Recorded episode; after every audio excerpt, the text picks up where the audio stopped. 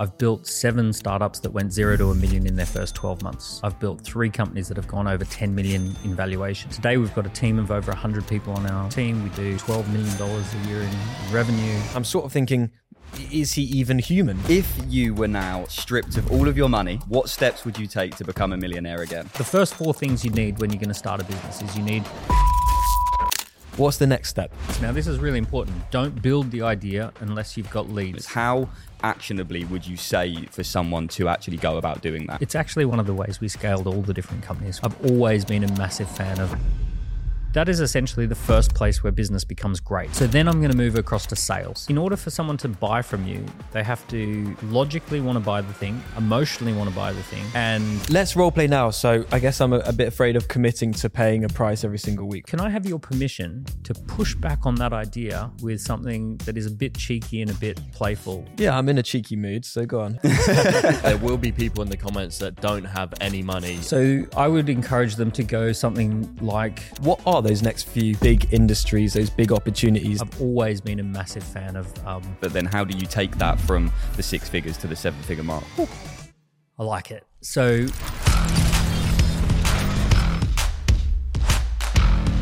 I've got to say, you're looking sharp, Daniel. I love your drip. Thank you, mate. I appreciate that. I was hoping that you was going to say I was looking I jacked, felt, I felt a bit awkward. You're looking jacked. Is it Grant Cardone shit, shit, Did you see shit that? comments? yeah, that really got to him. He really so, got in there. You have Really. been hitting the gym, haven't you? Quite a lot. For the last three weeks since you did that episode, you've massively improved. yeah, it's been three weeks of consistency, new year, new me, new goals, new vision, the lot. You should have seen him in the in the hotel last night. I went to his room. He's there in the mirror. Tom, do you reckon I'm looking a bit? Do you reckon I'm? I'm like, yeah, mate. Yeah. yeah, Obviously, I'm yeah. taking the piss. No, just own it, man. He could barely fit through the door. He had to kind of go on his side and then like shimmy. I, I through was, I was putting my because of jacket on. I was like, as soon as I put this jumper on, I was like, I'm going to be looking jacked. You guys ready to head over there? Speaking about trips away, I've actually got a bone to pick with you. You've stolen one of our ski buddies for the next ski trip. Oh yeah. yeah. We were meant to have Jack Wicks coming with us, and now he's going with you instead. Oh, I run this thing called Ski Person of Influence where I take like That's a 40, good name, 40 yeah. 50 people away to the snow. I, I don't even know who's on it this year, but What kind of thing do you do with them a- apart from the skiing? It's obviously? super simple. We ski all day. Uh, before dinner, we do a one-hour panel. Um, so we bring interesting people. A lot of people on the trip have sold their company for like twenty million plus. They've been through a few journeys, and then they end up um, doing a panel. So we'll have a theme to the panel, and then we just have dinner. Um, and I trust that everyone just gets along, uh, has the chats that they need to have on the ski lift. There's no big agenda. We just ski and eat, and have a panel each day. you hear that, Jack? So you've ditched us for someone who doesn't even know that you're going. So I hope, I hope you're happy with your decision. He's like, yeah, who's that? I'll know. By the end of the trip, I'll know. yeah, yeah. Anyway, let's get into Yeah. this podcast um, because this is the second time you've been on, friend of the show now. Thanks for having me back. Uh, thanks for coming. And we're in this very Dragon's Den esque studio right now. I'm out. Well, let me ask you a question. If you could sell yourself to the viewers, if, as if the viewers were dragons, if you like, how would you pitch yourself? So um, I've been an entrepreneur for half my life, 21 years. I'm 42 now. Um, I've built seven startups that went zero to a million in their first 12 months. I've built three companies that have gone over 10 million in valuation. Uh, I've written six books on entrepreneurship um, in a in a series, um, and four of those have become international best-selling books. Um, I've also done that while also getting married, having three kids, um, having a pretty stable and fun family life. Um, uh, I've traveled a lot, and uh, yeah, I do it in a way that's kind of fun and enjoyable. And we've got today we've got a team of over hundred people on our on our team. We do uh, close to twelve million dollars a year in in revenue. Um, it's all kind of cool and relaxed and enjoyable. Um, so if if people are interested in those journeys, then then I'm your guy. What do you think sets you apart from all those young gurus that are popping up now, giving advice to the next generation? Well, there are some people who I love the culture of people sharing their journey. I love the culture of people doing that. There, there are some people who have had fast money, right? And fast money, you've got to be very um, skeptical of someone who's made money fast. Uh, I was saying to you before, I, I know someone who was buying drugs on Silk Road um, back years ago and just had 90 bitcoins that they were using back when bitcoins were like five bucks each. And they were intending to use that to buy drugs online. And now that person's a millionaire. Um, and and this is not someone who should be a millionaire. This is someone who looks like a millionaire. They they they show up on social with the fast cars and they're always on holiday and all this sort of stuff. This is not someone to learn anything from. You know, the, the whole strategy is basically be lucky. Um, and uh, you know, ideally, you want someone who's been punched in the face over and over and over again, and who figures out how to duck and weave and dodge and get back up. Do you feel like you've been punched in the face over and over again? Because from what I can see of you, you are very, as you said, relaxed. It's all very easy. But then you mention all those things that you do and that you have done. And I'm sort of thinking, is he even human? Because what, what normal human could do all that, achieve all that, but still have this very calm, relaxed attitude? have been punched a fair bit. Um, you know, business isn't easy. Uh, you know, it's it's very difficult. Um, you know, you're dealing with a lot of people. You're dealing with people's expectations. You're dealing with finance. Um, you're dealing with hyperlogical scenarios. Plus, also you're trying to create emotions in others and and create a, a brand and a culture that people want to be part of. Um, so it requires a, a, a rounded skill set, and not everyone's suited for that. Is there anything or any specific qualities or things that you think a lot of people in business struggle with or don't have? I think I think every business owner has something that they're struggling with. Um, I think the the ability to just brace, uh, embrace the struggle and say this is just part of the journey. I'm not digging ditches. I'm not, you know, I'm not stuck uh, out in the cold digging up a road. Um, there, I also I say stuff to myself like, um, there are people my age who run countries or who are in charge of militaries. I'm not doing any of that stuff. I've got it easy. Keep going. My shoulders are broad. Give me more. Um, so I, I reframe it pretty quickly. Do you think we'll see more black swan events like crypto happen in the future? And is there a way to position yourself for that luck? I think there's definitely going to be a lot of those sorts of things, um, especially with like AI startups and um, maybe not crypto, but but there'll be all, as long as I've been around, there's always been something that's pumping. When I first started my career, the actual stock market it was uh, dot com. Um, anything that had a dot com attached to it was going to be you know the next thing, and people were selling companies that had no revenue for 100 million. Um, so all of this stuff was going on in those early days. Uh, I've always seen something pumping in that way. Um, no, I don't think that there's a really good way to chase, you know, chase that stuff. I don't think it's a happy life chasing that stuff. It's very, it's not a good idea to compare yourself to someone who got onto one of those. They stepped on a money landmine and blew up, and basically, congratulations, you're an idiot who got lucky. But um, you don't necessarily want to follow those people because it's very hard to replicate it and do it again. Show me someone who can do that over and over and over again. I think there are good trends to follow, there are solid trends to follow. Um, but also, here's the other thing getting rich slow is actually quite. It, it actually has a lot more benefits than people realize. You get used to the money. Um, you having money hit you fast is actually not necessarily an enjoyable experience. Um, what happens when money hits the bank account fast, and I, I, I, have built wealth slowly, or well, I'm 42 and I've, I've done well, but I mean, so faster than most, but also it hasn't been like zero to 10 million, boom.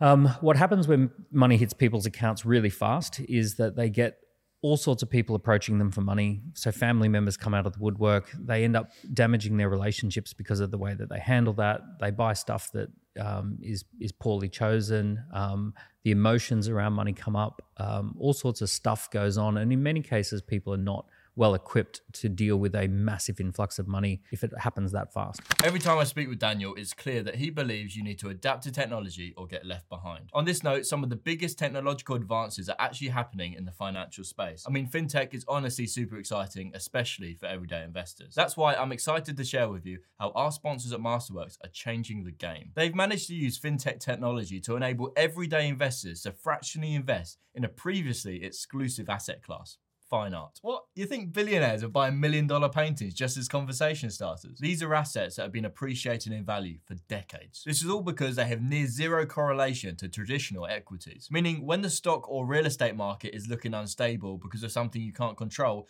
your art investment is less likely to be affected. Masterworks has over 300 offerings from legends like Picasso, Banksy, and more but you don't need graduate level art history knowledge to take advantage. While past results are no guarantee of future returns, each of their sales have delivered a profit so far, which is why over 900,000 users have signed up as of the start of this year. Shares have sometimes even sold out within minutes. But our subscribers can skip the waitlist and get started today by clicking the link in the description. Anyway, back to the show. How has your mindset changed from having little or presumably no money at the start to now having more than anyone could really dream of? Is there a shift in how you think about money? Yeah. Um, I was always pretty optimistic at the early days that I was going to have money. I remember being totally broke and going and walking through affluent neighborhoods and just looking at those big houses and saying, I'm going to have a house like that one day. And, um, and, you know, looking at all of those trappings and reading the books and all that. I was always very positive and optimistic in the early days. I was sleeping on a, on a mattress on a floor in, there were five of us living in a three bedroom place and I was in the garage you know, I was Pizza Hut delivery driver by night and McDonald's and um, working in a bar and knocking on doors, setting appointments. Like, so I was, I was eating shit, but I was also very, very positive and optimistic that it was going to go somewhere. Um, so I was, I was a pretty positive person. Money just takes away a lot of problems. You just solve a lot of problems if you got money, you know. So you can hire people to do anything. Um, you don't have to clean your house because you have cleaners, and you don't have to pick up kids from school if you don't want to because you can just get a nanny to do it. And um, if one of the kids is struggling with a topic, you can bring in a tutor. If you make a mistake, you have a threshold of being able to make several mistakes in a row, and it doesn't impact you materially. If you're broke and you make basic mistakes, even if the mistakes are not your fault, you know you you're back in reptile mode. So I remember going full reptile over a speeding t- uh, over a parking ticket. Um, so I was like, I don't know, maybe I was nine, 18, 19 years old. I'd, I'd gone out to a business seminar um, to, to see a business talk, and like I was totally on a high. And then there was a parking ticket, and I was like devastated because it was $40 and I just did not have $40. And it was like this was going to destroy my entire finances. I was going to literally have to eat special K and pasta for uh, you know weeks to be able to f- afford the forty dollars. I just didn't have any buffer for a mistake to happen. Um, whereas you know now stuff, bad stuff can happen and I can just absorb it and Also, Special K is actually quite expensive these days. So these days it would It's not just like be a luxury pasta. option, isn't not it? from Yeah. Costco. Oh, really? Go to Costco, you get the big boxes of special. You K. you just mentioned that money solves a lot of problems, which I agree it does. But I feel like that's why the majority of people want to make money fast to, to solve their problems quickly. And I would say that that's also the same as gambling. You know why people gamble a lot of mm. money because they want that instant hit. So what would you say to someone who is at home that maybe does gamble or they are always looking for that next big get rich quick scheme? What would you say to them to try and you know reframe their mind to to making money slow and doing it the right way, like you have? the way I think about mindset is that you have three settings, and um, there's reptile, there's autopilot, and there is visionary. So reptile is the dumbest part of your brain, and it's fight, flight, freeze, freak out, have tantrums, throw toys out the pram, and it's also really stupid. So that part of the brain loves anything. If I say it's passive income, or it's a big win, or you're going to get rich quick, um, or look at this Ferrari, or look at this Lambo, uh, look at this guy who's on a yacht. Right, so that part of the brain is just like, oh, really? Oh, okay, It- It's great for getting the views on YouTube. Like we use the passive income thing all the time, but then we switch their mindset in the videos. Yes. So you need to get them in somehow. Yeah, you've got to hook that. hook that reptile. Mm. The reptile loves all of that stuff, and it loves food, and it loves gambling, and it loves sex, and all that sort of stuff. The autopilot is you just doing your habits. It's basically a part of your brain that just figures out what works, and it just repeats what what didn't kill you. Basically, it's not what works. It's it figures out what didn't kill you last week and does the same thing. So if I drive this way, I you know I can just drive an autopilot. You know, some people have really great habits. They go to the gym four times a week because that's their habit. They just feel weird if they don't do it. Four I've been times a doing week. that. I don't know. I can Like- tell. like I don't know if you Kai. can- yeah. Are, are you okay on that couch? Like, you, I, I, I'm managing for now. We but can get another one maybe. It's We can getting out of hand. Th- That's why we're rebuilding the studio now because them little chairs that we had, I, I didn't Not gonna fit. They don't work for me no more. yeah. So, so autopilot, you want to you want to kind of assess: Do I have good habits or bad habits? Um, if I were to extrapolate these habits over ten years, does this lead somewhere inspiring, uh, or is this probably something that is going to drain me? I've noticed that it seems that the majority of people are in that sort of auto cycle, but it's not necessarily always bad. Like they're not always, it's not always leading to something bad, but it's also not even necessarily leading to anything at all. And it's just like, yeah, I'm just living my life. And you kind of ask them why or what, what, what's your ambition or what do you actually want to do? And they go, what do you mean? Don't know. Yeah. And that's that top part of the brain. So the top part of the brain I call the visionary. And the visionary is the part that can zoom out and it's all the complex emotions love, compassion, strategy, um, empathy. Um, it's the ability to think through time and space. So it's like thinking thinking ahead. So for example, thinking through time is like where would I be at age 40, age 50, age 60? Um, if I continue, you know, so you're thinking on bigger time scales. Most millionaires think in decades. Um, and then you say, okay, the thinking through space is zoom out to the level of the atmosphere, look down on Earth and say, what's the market opportunity if I zoom out? I know that sounds really weird, but I, I do a lot of that. So I might look like I might, if I'm starting a business, I might actually visualize the planet from out in space and think about, well, I wonder how many cities around the world have that same market opportunity. Is this the best city in the world? Where should I focus my attentions? So I'm like zooming out. If I'm feeling super stressed, right? Like I'm like, oh, this feels like it's a really big stress. I'll do a little visualization of like zooming up above London, up past the clouds, out into space, see the Earth, zoom out and say across time and distance, does this really matter? And it's like I want what I'm trying to do is I'm trying to get back to the visionary because the visionary's got all the answers. It's 15 points of IQ smarter than the rest of the brain. So your brain, your IQ is not fixed. Your IQ as a reptile is 15 points lower than normal your IQ on autopilot is your sort of resting IQ, and your visionary has 15 extra points of IQ where you can think really intelligent strategy if you're in that mode, but you've got to get yourself into that mode. So, what most people are doing is they're living their life in reptile autopilot, and you've got to get yourself into visionary mode. You've got to be thinking, you know, three steps ahead, and you've got to be thinking of empathy, putting yourself in your customer's shoes. What does it feel like to be in their world? Um, you know how do we how do we see see the world with a bit more of a longer time horizon and see the world as 8 billion people rather than the few people that are around? What would you say to someone that gets stuck in that visionary mode? Because i know these boys make fun of me because i'm always making these plans for 10 years time and i find that really exciting but then i find it hard to do the day-to-day tasks because mm-hmm. i'm thinking about where is this going? What's the big vision? So um, success tends to be a team sport and we all have different strengths. And some people genuinely have a strength, which is a visionary strength, where their, their strength is thinking in long time scales and their strength is seeing trends and um, spotting different things. Other people have a strength, which is tasks, getting stuff done. Um, and they they can actually be in their visionary mode by figuring out the best way to get stuff done, how to automate it, um, how to make. That's sh- what Tom does really well. Yeah, yeah. so that's a practicality uh, strength. So um, there's actually four key strengths that you can have as a as a person. So one is if you take the four suits in a deck of cards. So clubs represents head in the clouds. It was originally clouds. So putting your head in the clouds is basically having vision. Um, hearts represents connecting with people. Spades rec- represents doing the work, getting things done, and diamonds rec- uh, represents systemizing um, and refining and cutting it back to the most valuable bits. Um, so a systemization or refinement process. So the four key values are represented in those deck of cards, and you each each person actually has one core strength uh, that that you can leverage. I think we need someone with a spade because we've got obviously the connection. I say you're the heart, um, you're the day to day tasks and helping out with the, the tasks are spades. Oh, okay. So so what's the other one? The diamonds. The diamonds. Diamond so, diamonds is essentially monetization. It's um, oh, okay. I guess that's what you do as well. It's data. It's refinement. It's it's systemization. It's basically that's me then. Yeah. I think w- between us, we we are quite good at that. You almost you're kind of like top of that funnel, and he'll have all these grand ideas and um, things for the future and stuff. And I, and it's kind of my job to then take them and go okay but how can it actually be done? Can it be done? Mm-hmm. what are the problems with this? Which usually he obviously doesn't want to hear because oh it'll get done. No but like this could go wrong this could go wrong this could go wrong. Like you're being negative. No it's gonna happen. Yeah. we're gonna make it happen. But i guess you do need that. You need it. You need you that need, seesaw yeah. right? So the the the the bigger perspective that you guys will get is the chemistry is better than the individual strength. So um, having like a balanced team if you think about a classical executive team, you've got a CEO who's meant to be the visionary, you've got a CFO who's diamond energy, refinement, cash flow. You've got the CMO who's connecting with the marketplace, heart's energy. You've got the COO who's getting work done and actually implementation.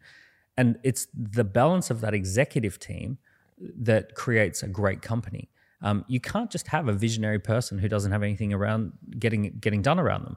Um, you know, or con- three visionary people, for example. Yeah. We just all be in the clouds all the time. Exactly. All three task oriented. We're all writing people. our ten year plans on the flight next to each other. Yeah. Or, to, or or if you have three people who are CFOs and they're just constantly analyzing a spreadsheet, but no big picture going on. Right. So you need the balanced team. You've got and the team. It's the team dynamic that makes this whole thing work how important do you think mindset content is? Because like we've uh, interviewed Grant Cardone, Luke Belmar recently, and lots of their content is is directed at everyone to fix their mindset and think a little bit differently. One of the things Grant said is he wanted a helicopter, so he wrote it down for like 20 years. Did he say something like that?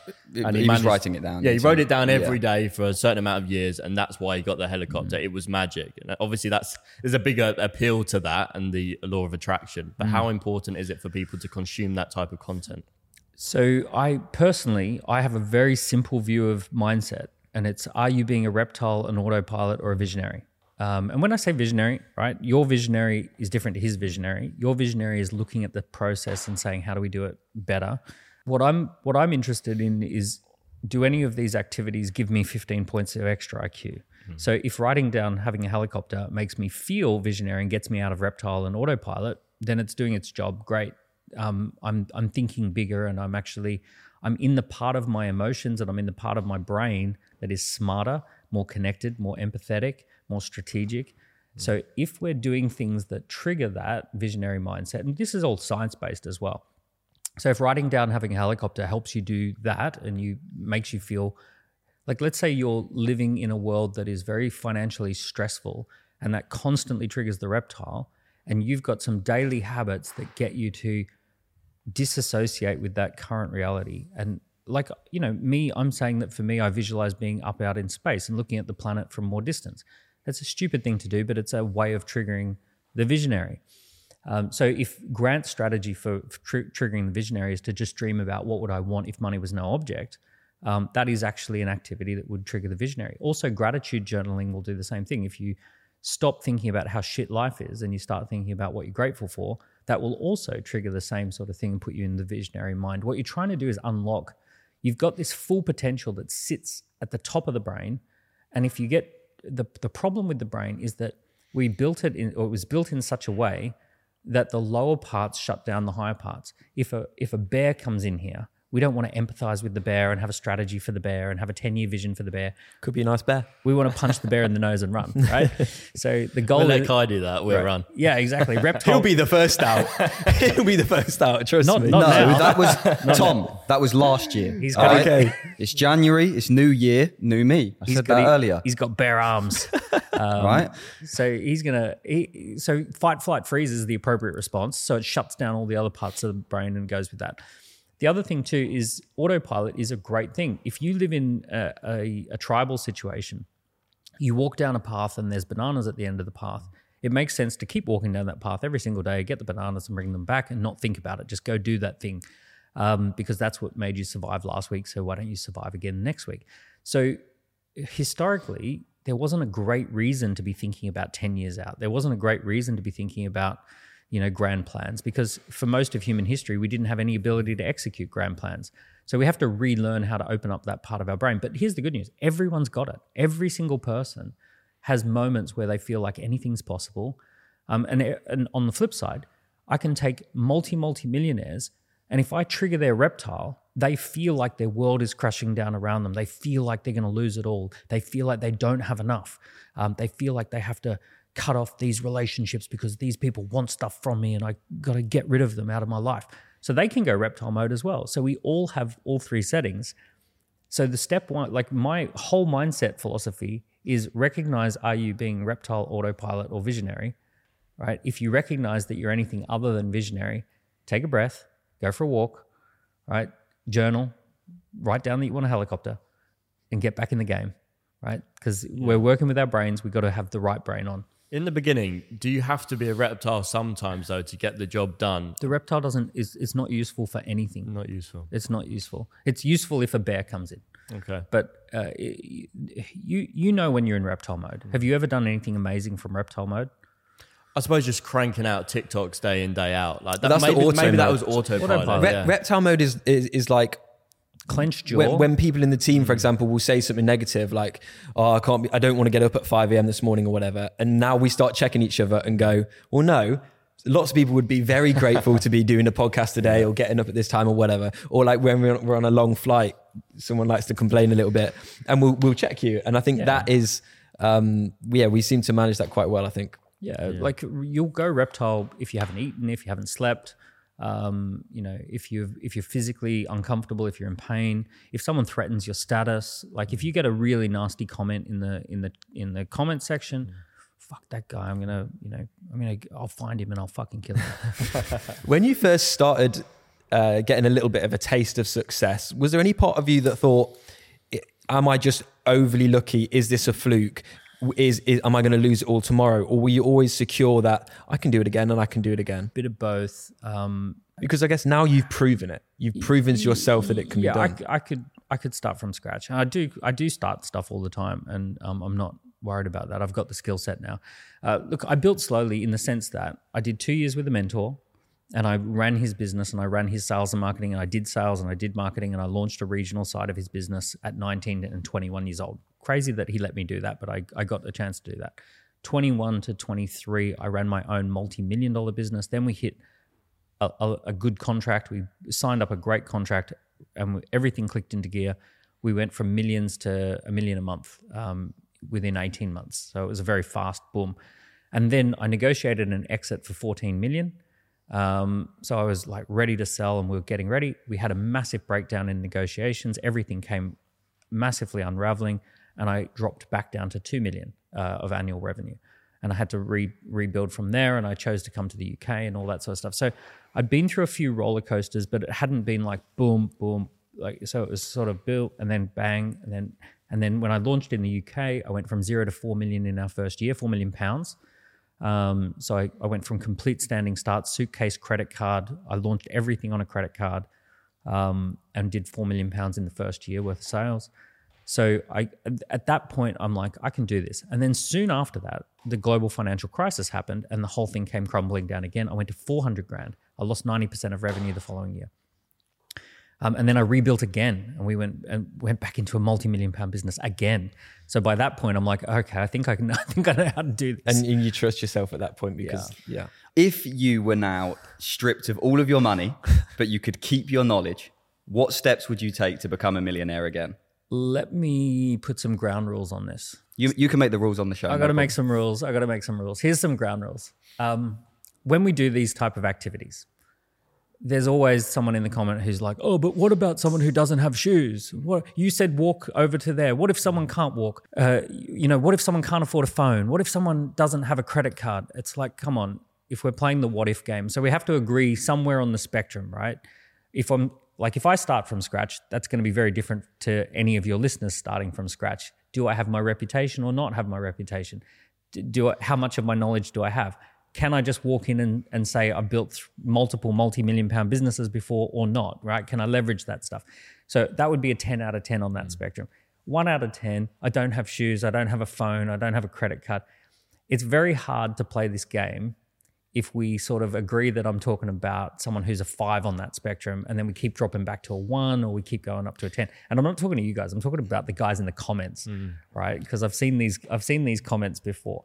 So where on the spectrum do we want to say play? you have a phone, an internet connection, but you've got all of the knowledge you currently have today. But I can't reference No my- reputation. No, reputation. no case studies, No nothing case like studies. Yeah, that. so you're just a normal guy. You just Yeah. live at home with your parents. You've got a phone. Mm, but, okay. but with your knowledge. Okay, I'm gonna I'm gonna redraft this. Right, so go. the normal guy who lives at home with the parents should probably go be a number two or a number three on a team. Um, should probably not be off starting a, a company and building a multi-million pound business. Go do your apprenticeship first. Can we move it to like a five or a six? Sure. Five or a six, you've already got access to 20 grand. You've got credit cards. You've got Zoom account. You've got um, Two pairs of trainers. You've got two pairs of tra- you've got smart shoes and trainers. Like um, so you know you're not you're not sitting. We're not talking about someone who's struggling for you know food and living at home with the parents and all that sort of stuff. I think there's a you know entrepreneurship is a black belt move and it's an advanced move. There's nothing wrong with calling it that. Most people start out in a job and then they learn their skills and they get some background and some reputation. They go out and start a business.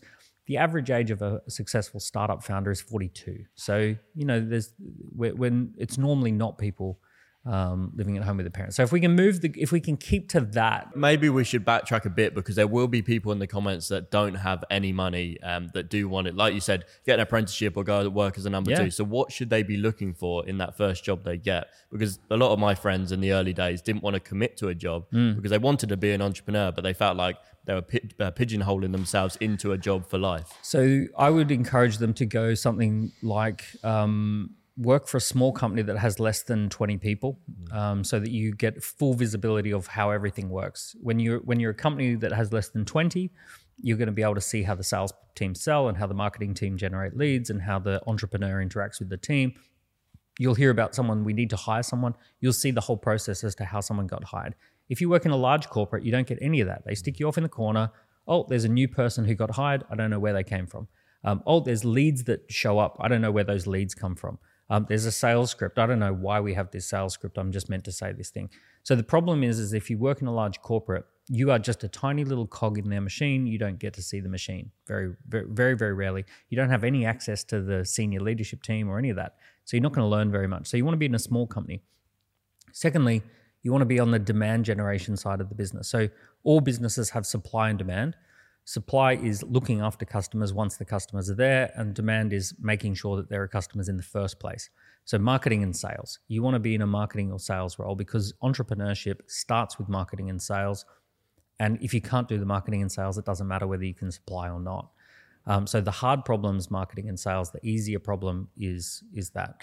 Um, and you also probably want to see if you can do something that gets you visibility of the finances, um, so you can see the money flowing through the business. Um, Does it matter what company you pick? Because a lot of people will think, I don't know what business I want to start in the future, but I, I kind of need to know that before I join a team so I learn the right business. As quick as possible, you want to learn business from someone who runs a good growing business. I would say you want to choose someone who's an ambitious entrepreneur.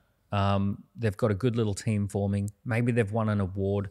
Maybe they've got um, some good positive PR. Maybe the founder is a bit of an influencer and has 10,000 followers, something, something along those lines that sort of tells you that this is not just a, like you don't want to go work at a fish and chip shop.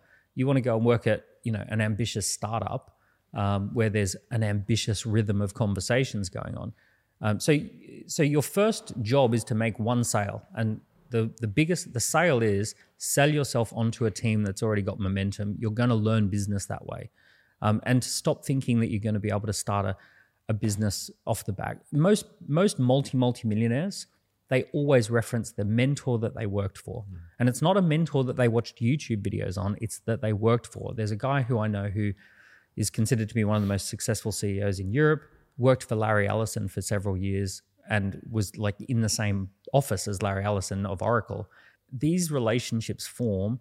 You, you want to do an apprenticeship under an uh, inspiring entrepreneur first, and then like know, uh, I'm only talking about two two years, right? Do two years on a team. That's if you're under a five, right? So if you're on that scale of one to ten, if you're under a five, you're, in no business starting a business, right? You, you know, have a side hustle if you want to have a side hustle. But I would recommend just go all in working for someone who's got traction, got momentum, join a team, try and be a number three or a four uh, on the team, try and be in key meetings, turn up early, leave late. That's what entrepreneurs do anyway.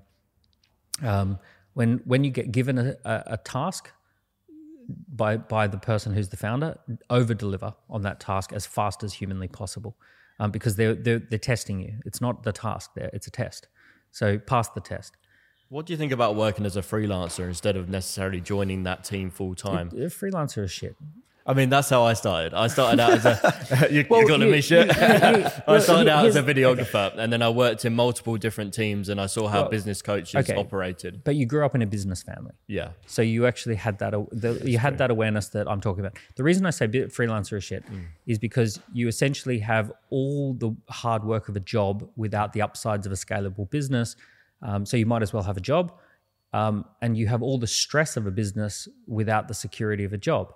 So you know, so you essentially you've got the worst of two worlds. Um, as quick as possible, you want to become an entrepreneur, not a um, not a not a freelancer. Business is a team sport. You're going to have to build a team if you want to be a millionaire. At the start, just to go kind of link those two things together, though, I also started freelancing when I was about 18. And one of my first clients was a startup uh, and they built an app for referees, for football referees. So very niche, nothing to do with my Mm-hmm. interest at all. You'd think there's nothing to learn there.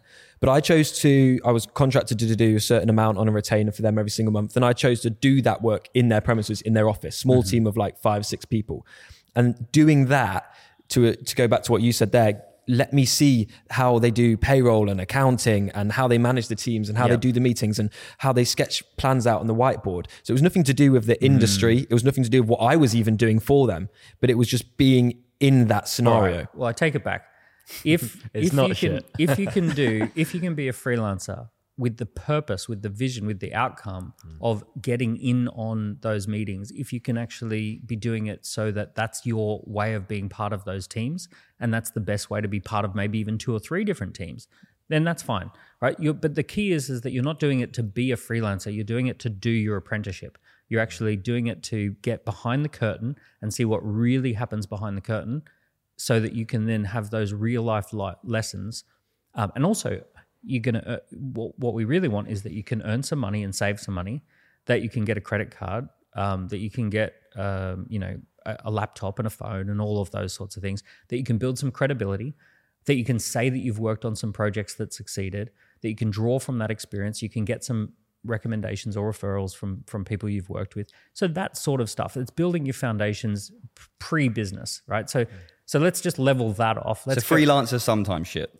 Sometimes just shit. sometimes. If if you think that freelancer on its own is the end goal, yeah, right. It's a good stepping stone to learn. Yeah, I, I know. I met a few people, a few makeup artists actually. That I, I said, "Oh, you're going to be doing this in a couple of years. What's your long term vision?" And they went, "Yeah, we're, I'm just going to keep doing this." Whereas I was like, "No, I, I think I'm made for more. I want to do more with my life. I'm seeing what these guys are doing. I want to implement some kind of business. I can't be working day in day out. I was working like long nights sometimes just on some edits, so it's just not sustainable." And I- guess the problem is you become that, you become the violin player rather than the conductor of that Yeah. orchestra. Yeah, and a lot of great conductors start out as violin players. So, um, so it's not necessarily bad if you know that that's a stepping stone. Um, ultimately, you never get too far ahead if you're selling your time for money. Um, so ultimately, you need to develop intellectual property, media, software, other assets that are going to be the f- fundamentals of your business. Um, so if we if we basically say that's one to five level, and then obviously you could start out as a super experienced entrepreneur, that's level ten. So if we sort of said that we're at like five or a six or a seven in the in the game of like zero to a million, how about that? Sounds good. All right. So So what's I, next? I, I do have one more question. I know you want to move Go on for it. to No, five, no, no, fine. But I know a lot of people in the comments that they did last time. They said you found a mentor. My dad found a mentor when he was younger. I obviously had a mentor built in. They think it's luck that you're able to find that mentor. How do you sell yourself to that person or that small business in the first place? I think that's the step that most people are missing. So everything happens because you pitch it into existence. So what happens is that we we pitch our life into existence. We speak it into existence. So what you have to do is pitch this into existence. What do I mean by that? You start walking around to everyone you know and say, I really want to join a startup. I want to join a fast growth startup with an inspiring founder. I want to join their team doing sales or marketing or something like that. I'm looking for that opportunity. And you just tell people, that's what I'm looking to do. And someone will say, I know someone who does that. I know someone who's got a startup. Oh, I work in this company and we actually have this startup that we work with. Maybe I could make an introduction. And you say, I'd really, really like that introduction, right? And then you contact that person through a warm referral and you basically say, thanks for the introduction. Um, I'd really like to have a meeting with you just, just to sh- talk about whether I could join the team. I'm willing to do whatever it takes. So how I did it was exactly that. I was very unhappy at university.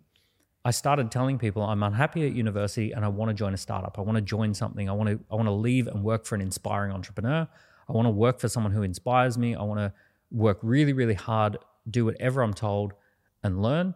Um, I'm looking for someone who can kind of take me into their team. And then through family connections, oh, we know someone who's starting a business at the moment. Um, don't know how it's going to go, but if you want, I can make an introduction. Maybe you can have a meeting. I got a 30 minute meeting, knock on the door, and I turned up early, pumped, uh, ready to go, ready to try and sell myself. Ended up having a three hour meeting with the guy. And um, he basically said, Look, we haven't got a business name or a bank account. Um, we're getting started right from the beginning. Um, now, what was lucky is that we worked hard and we ended up building um, like six million of revenue in two years. um, or building up to six million of revenue in, in the two years. Built a team of 60 people. So, yes, it did work out really well. If it wasn't working out really well, I would have start pitching. I want to join another startup. This one's not taking off. I want to be part of a startup that takes off. So, the thing is, you can sit like if people put as much energy and effort as they do into complaining, into just pitching for stuff that they want, they'd get liftoff. So, so in a way, it is kind of luck that you found your mentor, but you can increase your luck by putting more of those feelers out. Yeah, you can also decrease your luck by complaining. Hmm. No one wants to work with someone who's who's like, eh, eh, what about the person who does this? Do, what about do you this?" need something tangible to offer though? Because, for example, we, you know, we get 100, D- not 100 DMs a day, but we get a lot of DMs every single day saying we'll do anything, we'll work for free. Just and and granted, if they got into the circle, they'd learn so much. Yeah. But it's kind of like we also need something in return to make that work. It's worthwhile. more of a burden, isn't it? If they Yeah. say, "Oh, we'll work for free," well, actually, Yeah. we're going to be teaching you for free, and you're not actually going to be helping us out very much. But you guys are past the point, right? You're already you're already a super fast growth business, right? So it's already too late for people to do that. The other thing too is because you're talking about this stuff, everyone's going to be attracted. You need to join a startup that's early stage that doesn't have like millions and millions of viewers every day. All- of that sort of stuff is going to like you can't be you can't be too obvious. Like if you say, "Oh, I need a girlfriend," I know I'll go and just contact that girl on the front cover of the magazine that I just right. It's like, well, it's too late for that, right? You know, she's already on the front cover of the magazine. You guys are already on the front cover of the magazine, so it's just too it's too much of a jump. Um, what what you're looking for is someone who doesn't have uh, thousands of people every year saying that sort of stuff. You're looking for someone who's excited because you've got time and passion, and that you'll you know you're going to follow orders and, and take a little bit off their time, uh, a little bit off their plate. Um, go for that. What you're saying is exactly right because if you think about it, it's exactly what I did. Like I had a little thing going, a little side hustle. Um, I was making some money. No, it wasn't a little thing. It was pretty good. It was pretty Yeah, I. I was doing pretty good. Um, just just like a one year business that I did through the pandemic, and then I How much did it. you turn over?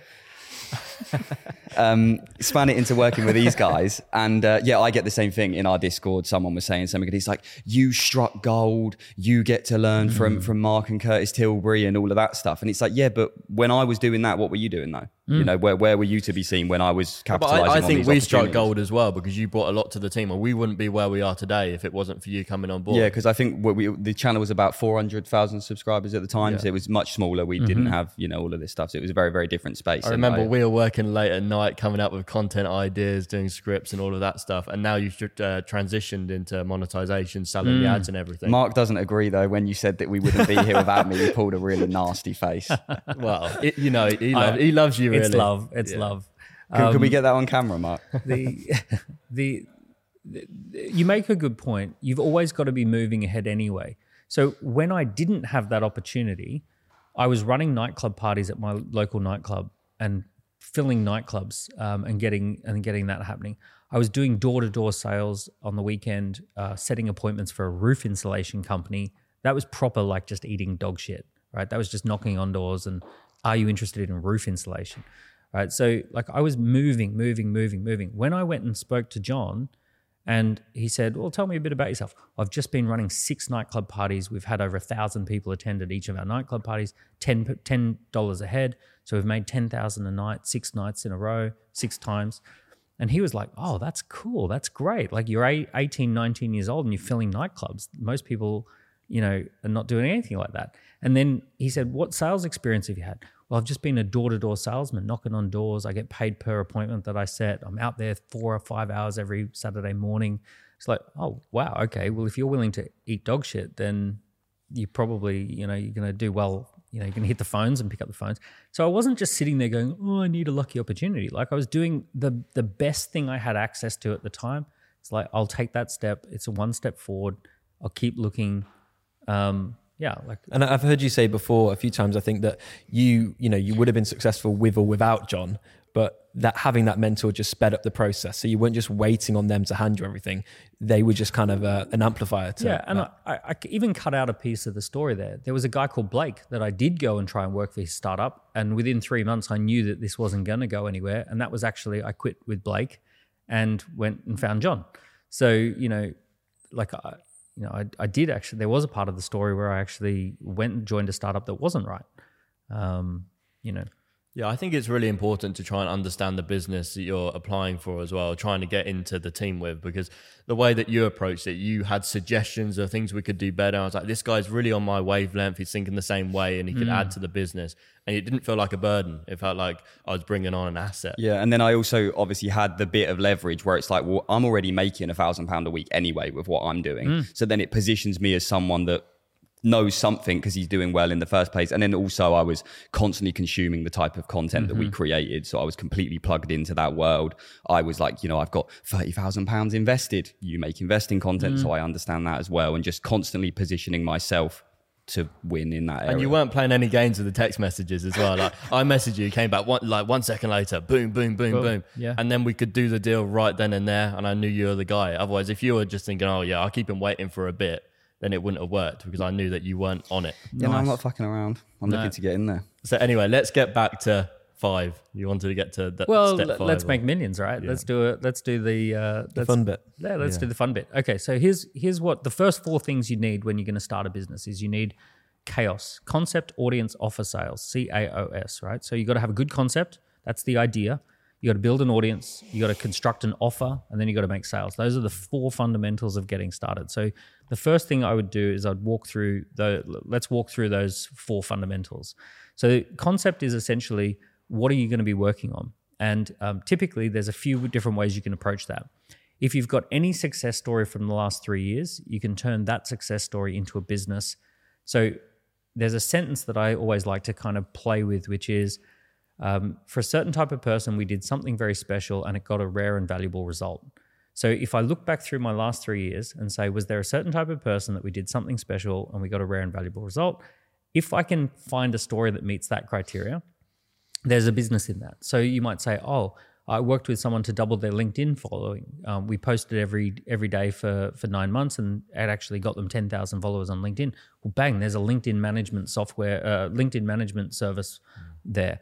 Um, you might say, oh, we sold all these clothes online. We went around to the neighbors and we got all their clothes and we did a 50 50 deal and we sold those online. Okay, maybe there's a business opportunity in that. So anything where you did something, got a great result, and you can analyze that case study, there's there's potentially a business in that. So that's one angle to go with. What if what if you haven't necessarily done that? If, if someone's sat there thinking, Okay. I've had a job, but I haven't really done anything I'm that's just, got a result. I'm just gonna. I gotta. And, this and I is why- really this feel is for people like down- that because so many put- people don't have an idea, and that's the hardest part. And I really do feel for people. Remember, like this is why I put down the ground rules. Okay. Right. I put down the ground rules for exactly this. But what, Breaking the rules, man.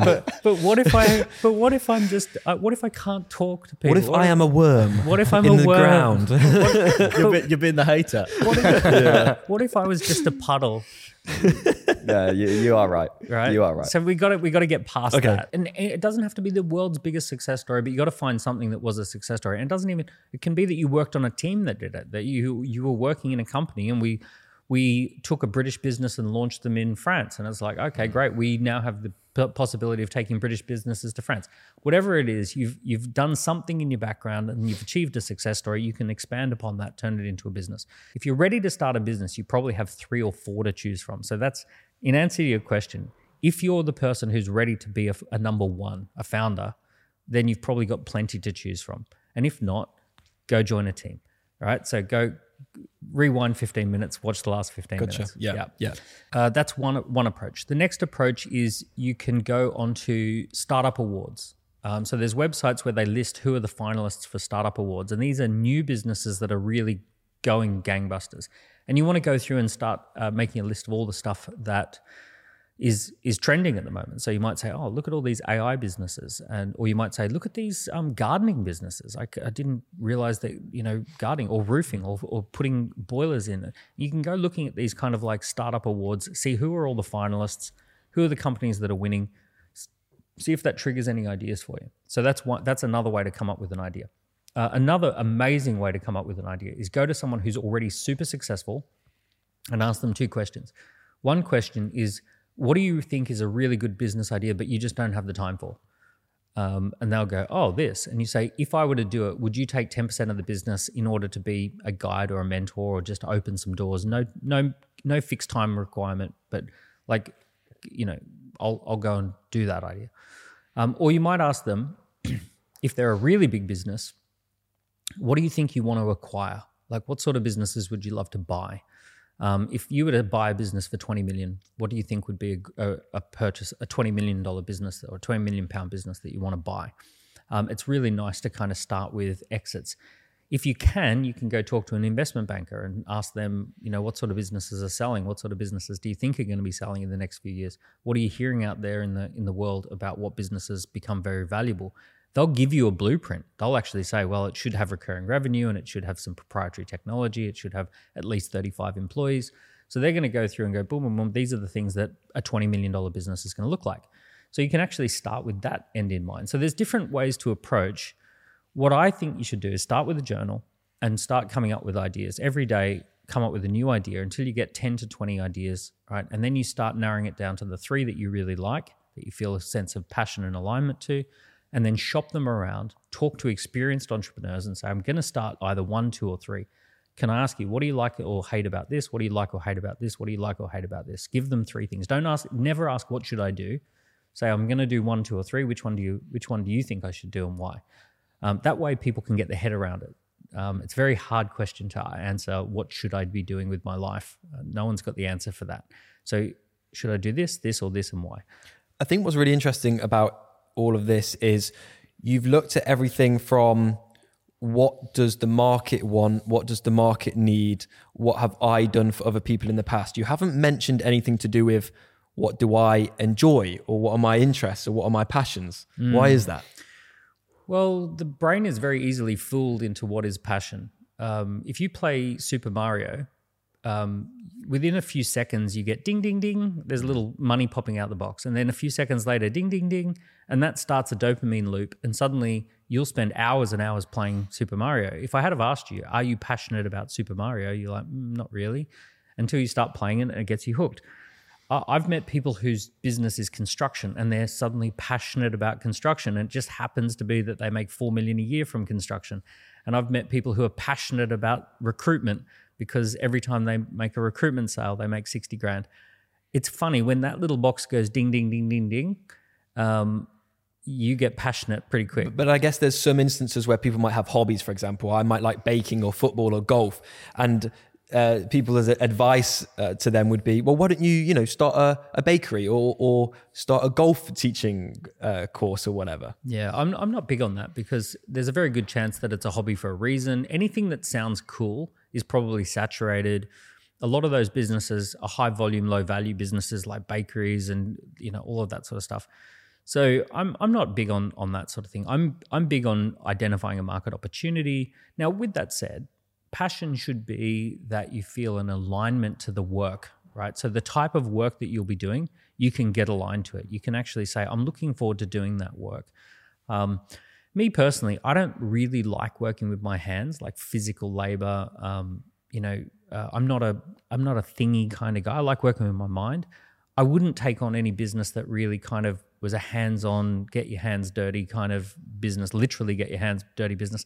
I know that I I don't look forward to that kind of work. So there are certain things that I kind of would rule out because it's like I just I just know myself well enough that I'm not going to push through and, and do that sort of thing. I want to do something that I feel excited reading reading about and I feel excited by the opportunity of it. And I like the idea, not just of the money, but I like the idea of the type of work. I could see myself doing that type of work. I could see myself getting through it. Here's the other thing we talked about snowboarding earlier. I hated snowboarding in the be- beginning. It was only after I got reasonable at it that I loved it and I love it. I, I hate having a year where I don't go snowboarding. I go, I want to go snowboarding every single year now. I just absolutely love snowboarding, but I hated it in the beginning but also no one's going to pay me to snowboard. Um, so it's not a business, it's a hobby. How about um, the people that see YouTubers making so much money and they want to become a YouTuber when they're older? I think it's one of the most popular things kids want to do when they grow up. So, early stage, go work for a YouTube channel, see what it's like behind the scenes, um, join a team, um, and then see if you still want to do that after afterwards. Um, there is something called a moving bus, right? So a moving bus is an opportunity that has left the station, and you're now chasing a moving bus. Um, so you got to figure out: is this a long-term opportunity that has new entrants, and new entrants can do well, um, or is this a moving bus that you just had to be around in 2006, or and if you weren't, like, unfortunately, this thing's moved. Mm. Let's say I'm standing at the bus stop and it's raining and I'm waiting for the, the next few buses to come by. What are those next few buses, in your opinion, those big industries, those big opportunities that are coming in 2024 to 2027, for example? Uh, AI is the biggest bus in town, right? AI is everything at the moment. So Double decker bus, that It's- Do you not think it's left the station though? Because it seems like everyone's making startups around AI, and they're not actually their own software. It's just built on the back of That's fine. That's fine. That's fine. So in the early days of electrification, they Mm. came up with electricity, and people said, "Oh, I'm going to create a kettle.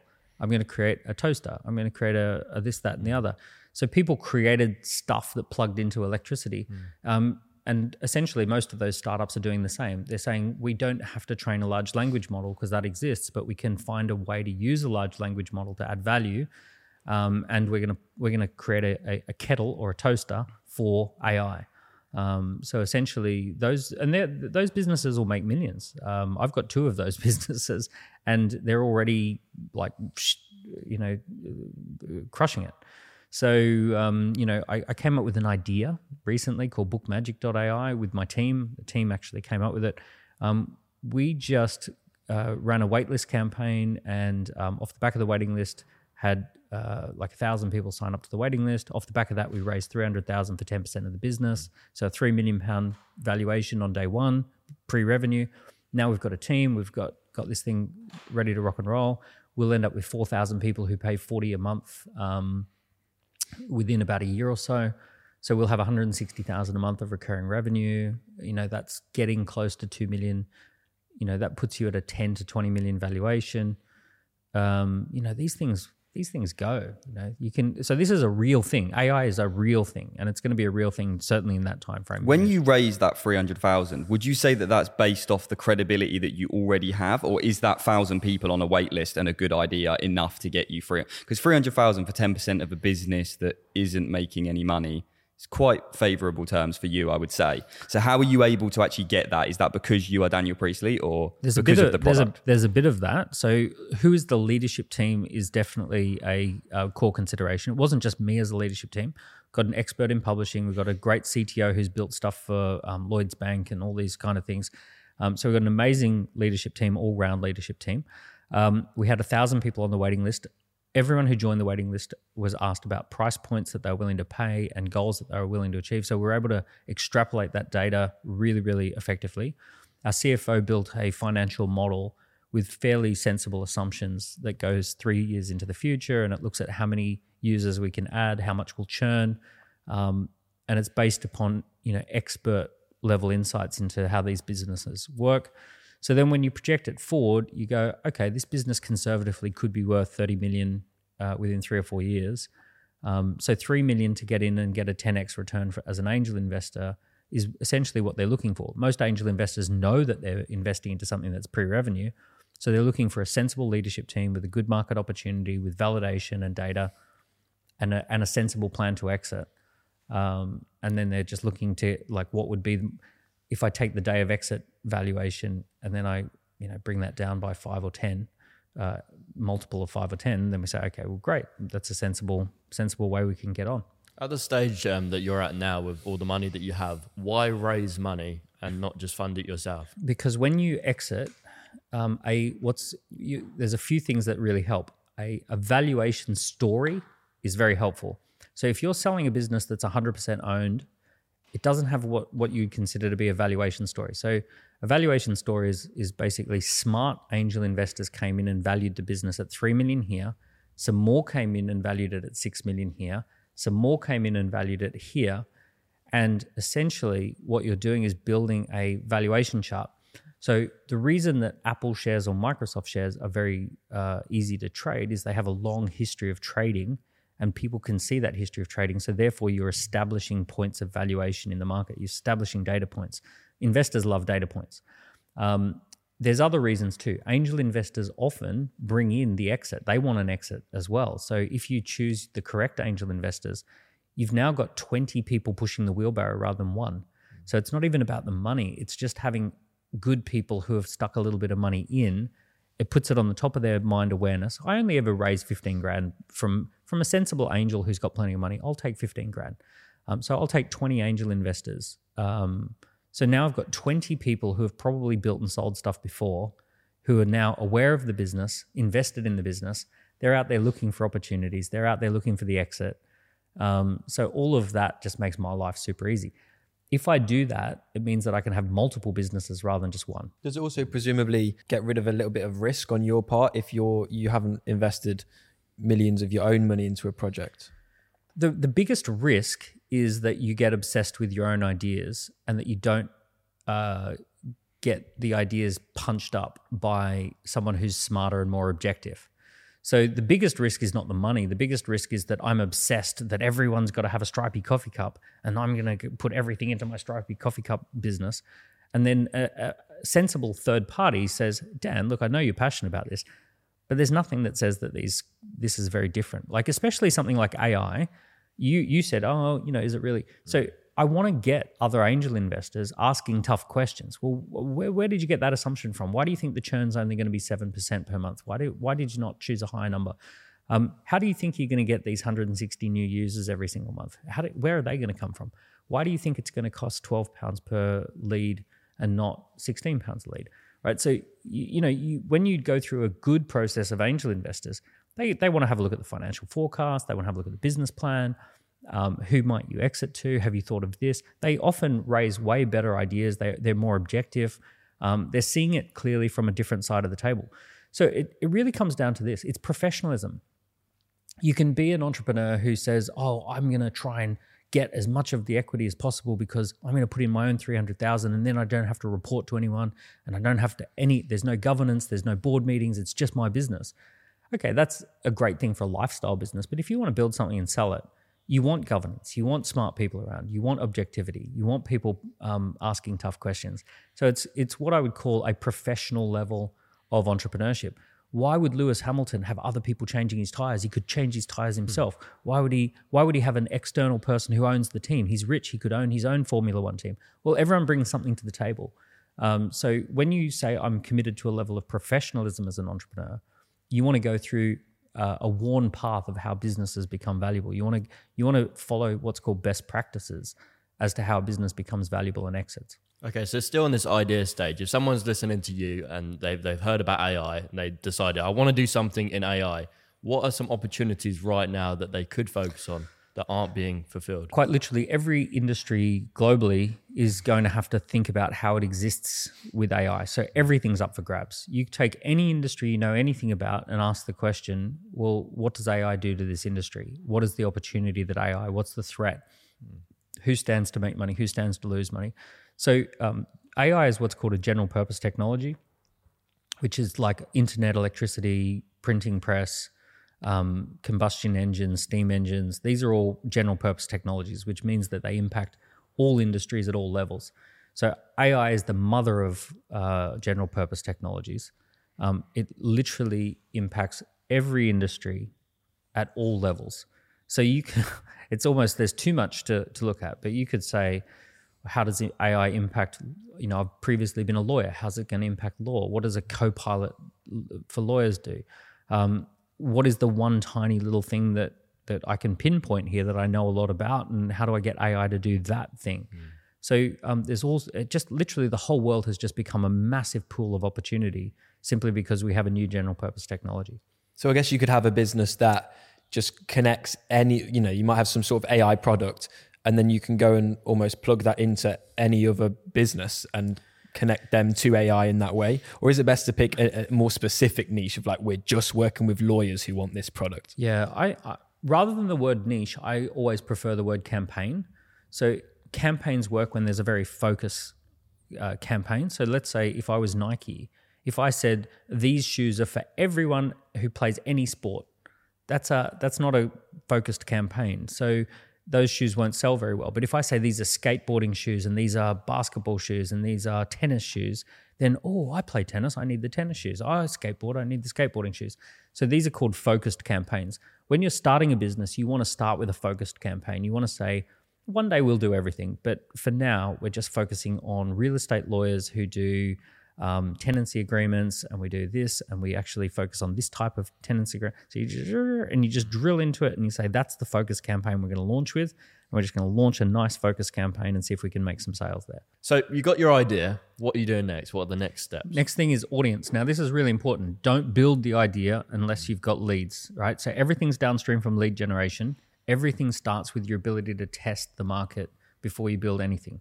So what most people do is we think about supply side versus demand side. Supply side is can I build it? Can I create something that people will value? It assumes that you've got this flood of customers that may not exist. So what we need to do is instead we need to launch something called a waiting list or a registration of interest list and start building an audience. So here's the couple of things that I'm going to do. I'm going to build an audience by setting up four lead magnets. Uh, I want to have a waiting list or registration of interest list. That's simply where people register because they know something's coming and they'd like more information. Um, I'm going to create a discussion group, maybe Discord, maybe WhatsApp, but I'm going to invite people to join the discussion group about that topic. So I'll pick the topic that I'm talking about. So let's say I'm doing a um, an AI startup for contract law or something like that. Okay, great. It's a discussion group for people who want to talk about how, how AI is going to impact contract law, and I'm trying to get people to join the group. Uh, I'm going to run an introduction event, how AI might impact this particular thing. And I'm going to run that every week for as many weeks as I can and try and get four or five people to hop on a Zoom call and do a live event. Um, and I'm going to create what, it, what is called an online scorecard or assessment tool so that people can self assess do I need this thing in, in my life? So um, let's say I'm launching a fitness related business.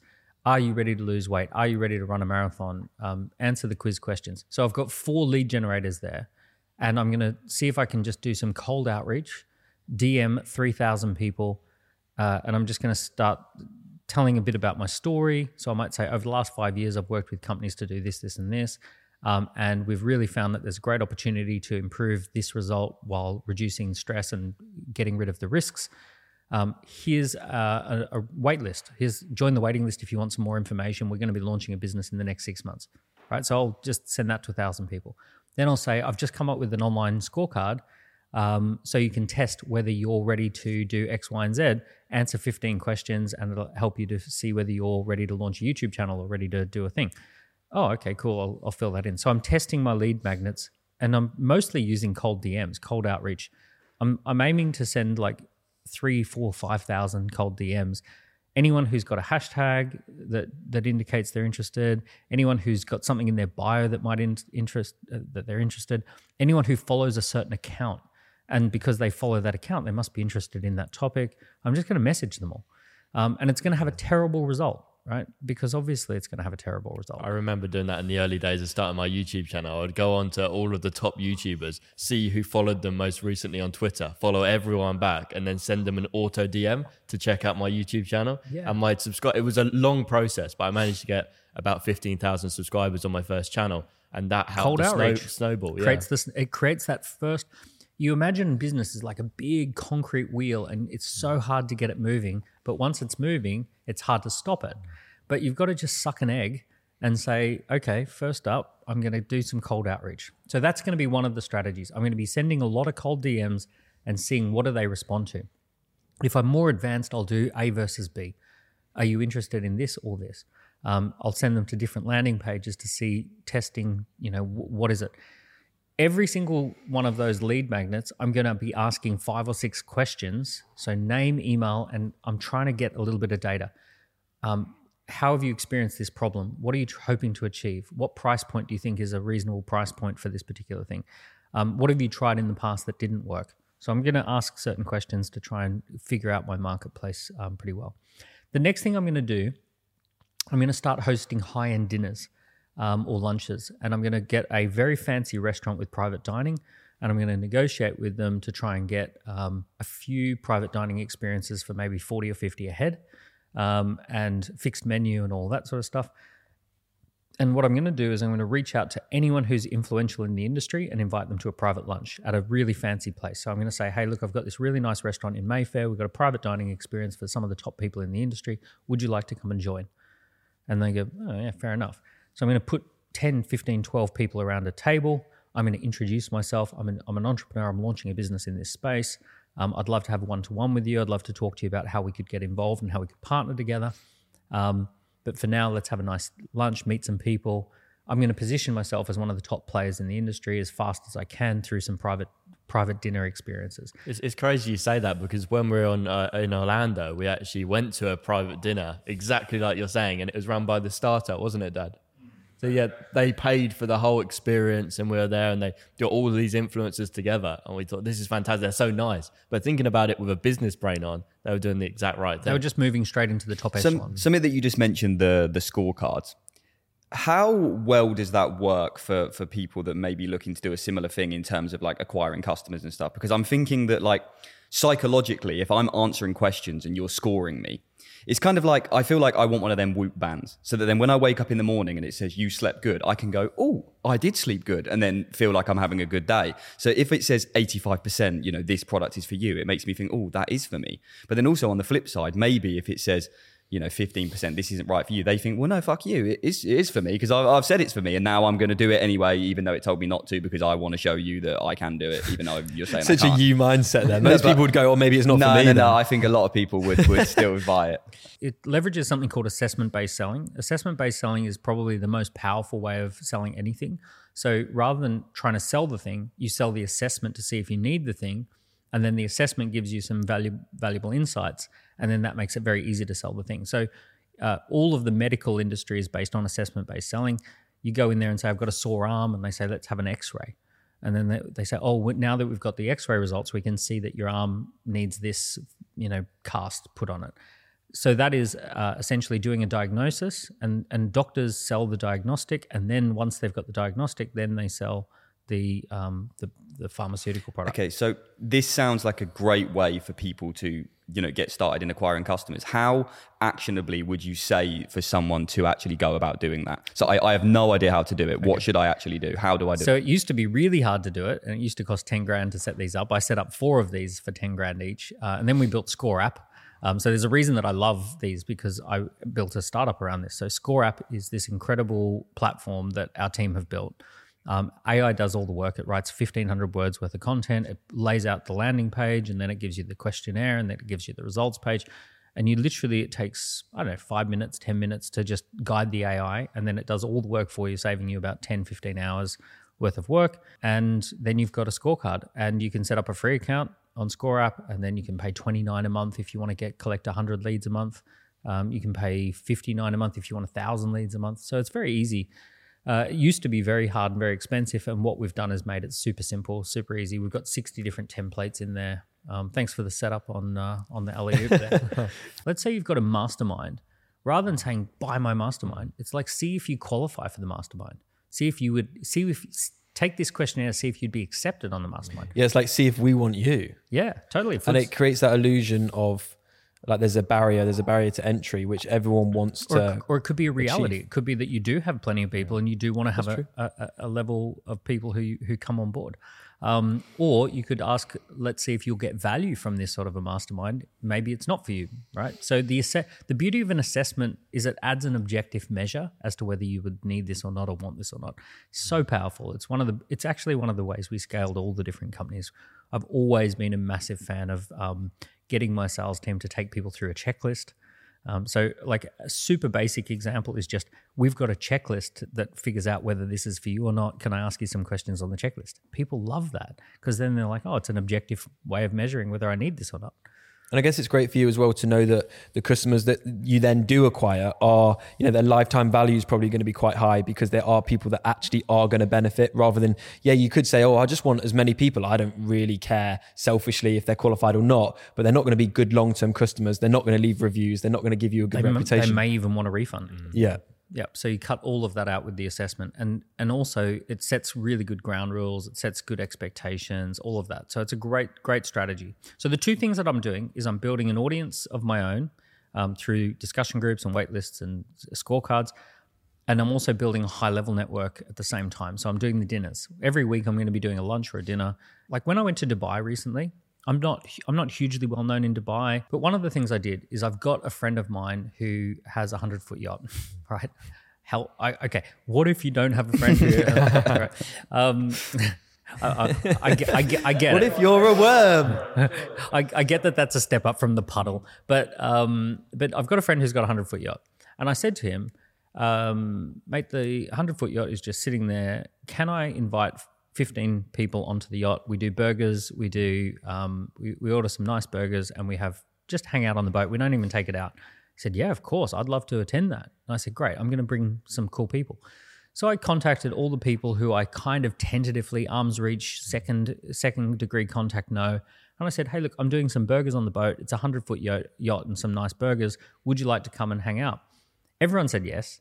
Ended up with 15 absolutely phenomenal people, 10 million to 20 million followers between the group of people on that boat.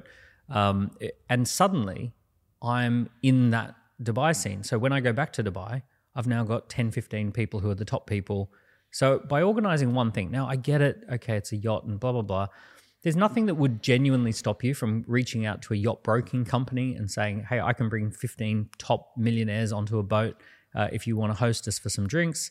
Um, also, you can go to a really nice restaurant and say, if you've got a private dining, can we do a lunch on a day that you're normally quiet for 50 bucks a head, 50 quid a head? Um, there's, there's ways you can approach this, provided you're not a worm or a puddle. Uh, and then you can actually It's all about how many doors you actually knock on because I see people as well, they make YouTube videos like, you know, trying to travel across this ocean on someone's boat that I don't know, you know, whatever. And they're going around and just asking people, I'm trying to do this thing. Can we do this? So, if, oh, I don't know someone with a yacht, so therefore I can't do that. But how many people have you actually tried to speak to? Where have you positioned yourself to actually receive this luck? And yeah, just no Yeah, one's I mean, that. people people tag themselves on a yacht, uh, on a on a on a marina.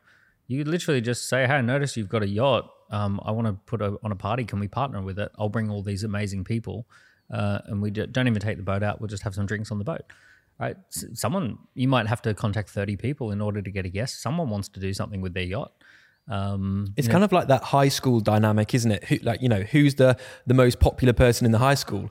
It's the person hosting the parties at the weekend.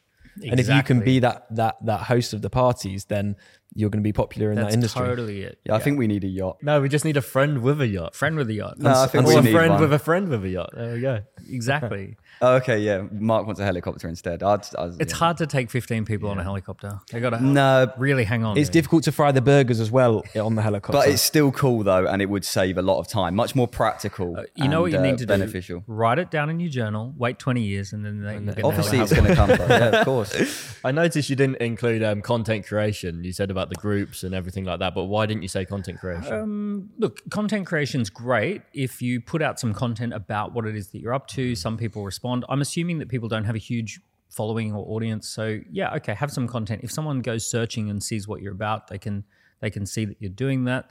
Um, but I want to be a bit more pro- proactive. Content creation is kind of like attracting people, which kind of can happen slowly.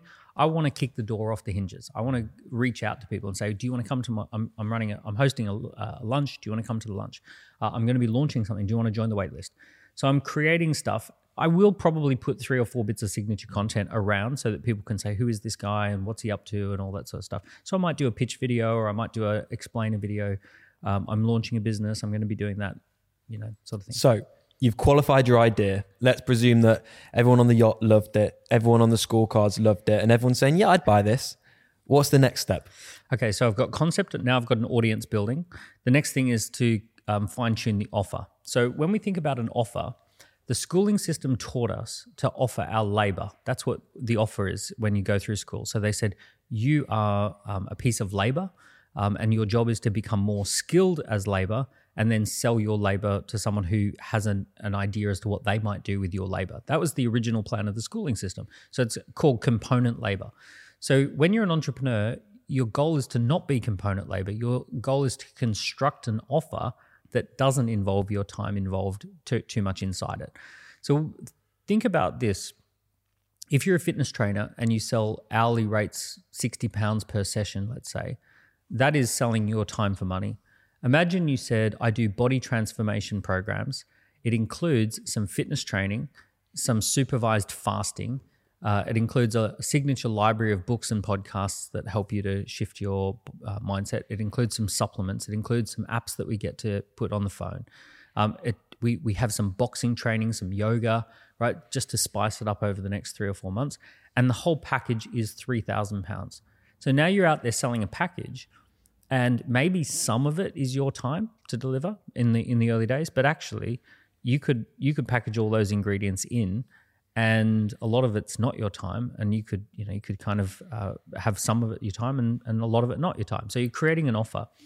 Um, so what i like to do is create things like landing pages and brochures and i love to pretend that if i was apple launching this what would the apple brochure or landing page look like for this type of product? Um, if i was going to launch this in the other side of the world let's say i'm going to launch it in melbourne uh, it's like, okay, what would I do to create an offer that I have to get everyone to get the result that they want without me setting foot in that city? So it's like, okay, how, like someone wants weight loss. How do I remotely give them weight loss? Um, what ingredients do I need to put into the package? I will normally create three offers. I'll create a, what I would call a gold, silver, and a bronze. So a, a bronze offer will be maybe it's a couple of grand and then a gold offer might be 10 grand. And i'm by the way i'm always thinking b2b or that sort of stuff. I'm not a big fan of consumer products because you need high volumes of sales. Mm. It's very hard for a small business to do. But i but i'm much more interested in like creating something that a small business could buy or a bigger business could buy or a wealthy individual could buy. So i'm i'm interested in those types of things. Or at the least if i'm doing a consumer product i'm trying to create an offer for a channel partner so that someone else can sell into their consumer base. So I'm I'm creating landing pages and I'm creating um, like uh, PDF documents of my gold, silver, and bronze offer, and then I'm putting them in front of the audience for feedback. So I'm saying. Um, so we've taken on board all of your feedback. We've spoken to over 30 or 40 of you, and here's what we've created. This is the offer we think is what everyone wants. And then I'm kind of saying, drop me an email, let me know what you think um, uh, answer some questions about it. Here's here's what I'm. You know, do you do you want this in blue or purple? Do you want this to be extra large or small? Do you want this to have ten things or three things? So like I'm just kind of getting people to interact with the offer, and I'm I'm basically I'm one of the final questions is Are you interested in buying this when it's ready?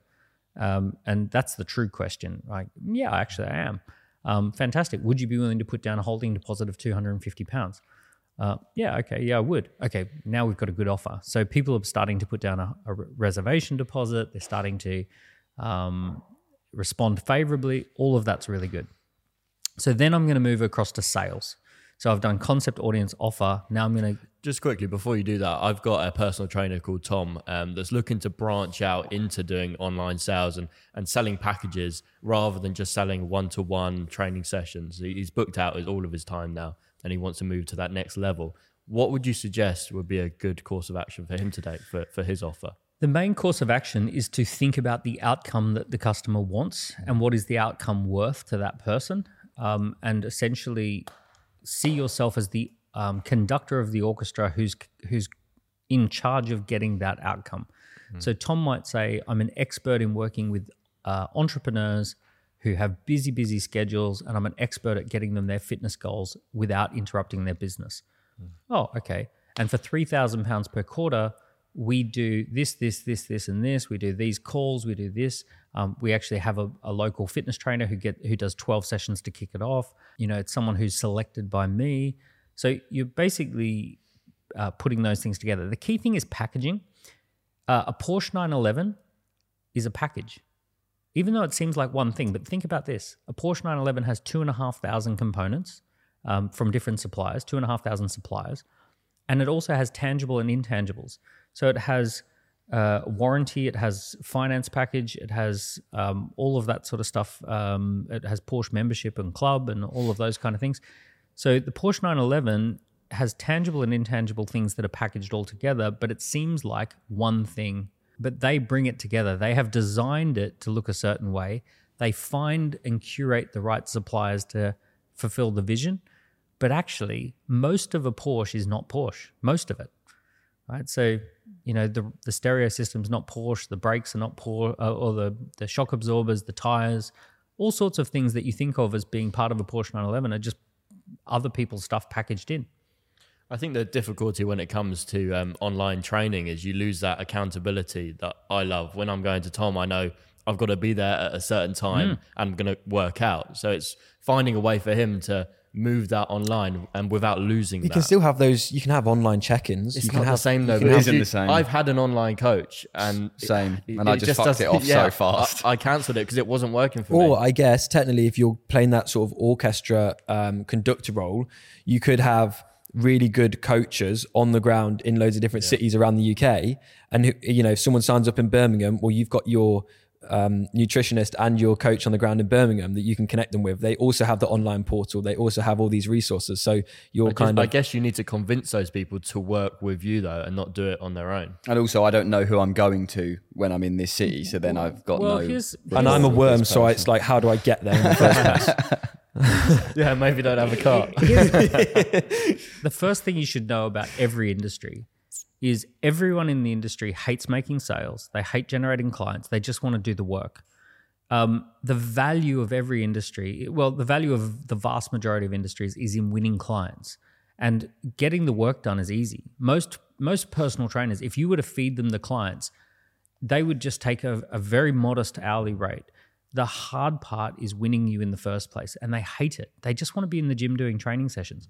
So the money will always move to the person who knows how to win the market. Um, so you know, if I was entering that market, I would create a national licensing program.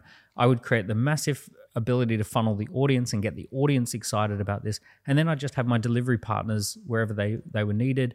Um, and I'd make quite a margin. Maybe maybe my trainers were being paid thirty five pounds per session, and those sessions are booked out at fifty five pounds a session. I'm making twenty pounds a session across hundreds of trainers, um, because I know fundamentally, fitness trainers fucking hate making sales.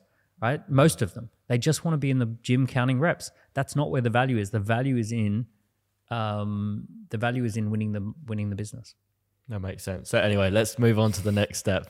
Uh, so sales. So essentially, sales is um, laps. We talked about a bit about this last time. Laps is leads, appointments, presentations, and sales. So every single week, you have to have a way of generating some leads, booking those leads into appointments, or, or a, a greater commitment of attention, and then presentation. You actually present someone with a value proposition, and sales follow through, making sure you handle objections and make the sale.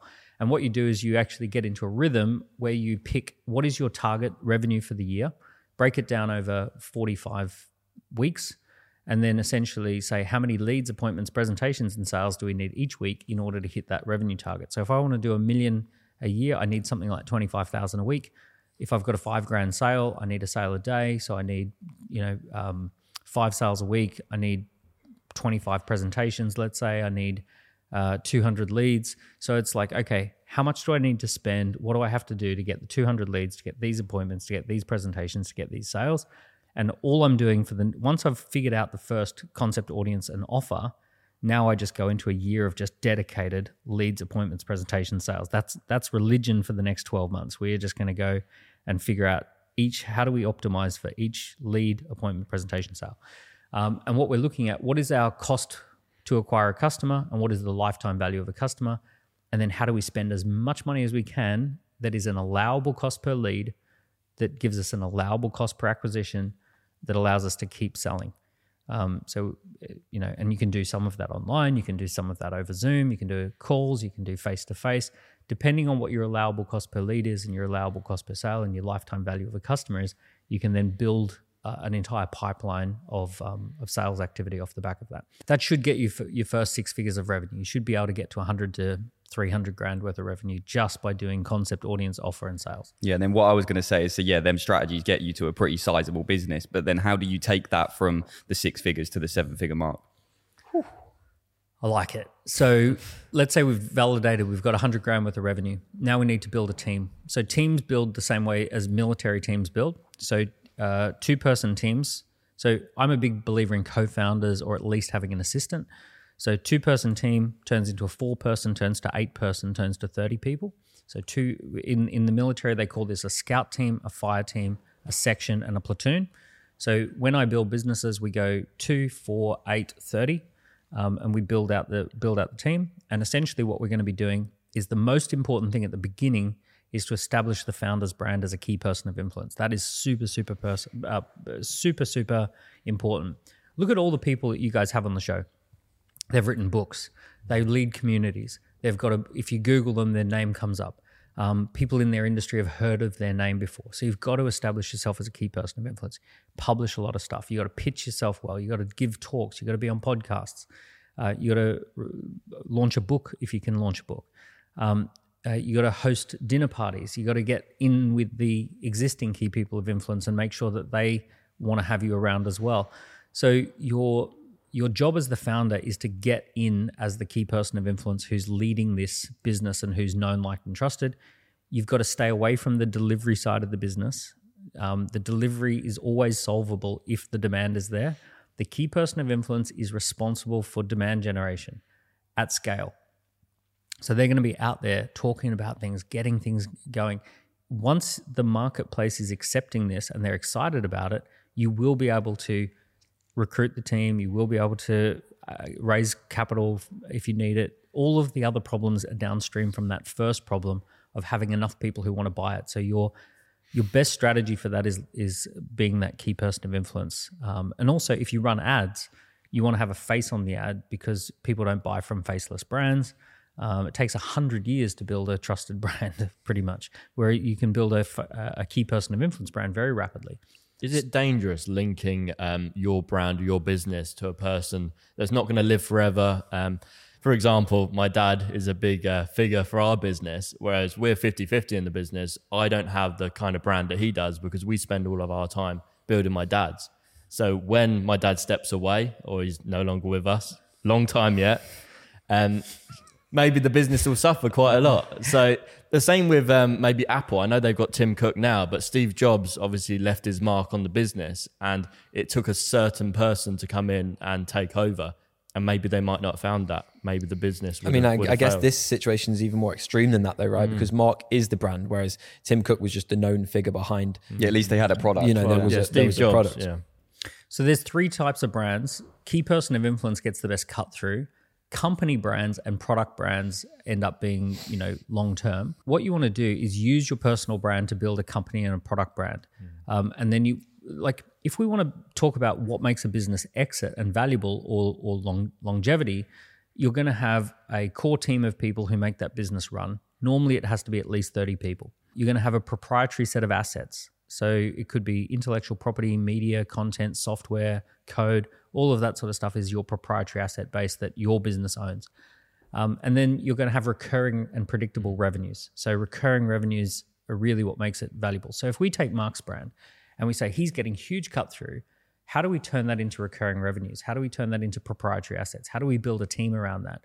Now, what happens is that initially the starter motor is the personal brand. Eventually, you can actually introduce other personal brands. You can, um, you know, a great example is Nike. So Nike was started by two guys, Phil Knight and Bill Bowerman. Bill Bowerman wrote a book called Jogging, which is the biggest book that was ever written about going for a run, going for jogs. A million people bought the book. He was the key person of influence for jogging, and they sold jogging shoes for 12 years. That's what they did, track and field jogging shoes. Um, and then what they ended up doing is Bill Bowerman passed away, and they ended up finding all sorts of athletes who could be the face of those um, product lines. And they said, we can enter tennis and basketball. So then they adopted a new strategy, and now Nike can just you know do that over and over and over again. They know how it's done, uh, and they can build up a personal brand uh, for that particular category.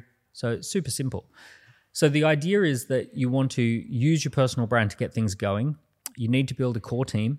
Uh, a core team is either going to be eight or 30. Um, so a small business is eight people on the core team, and a 30 person team is a leadership team with teams of teams underneath them.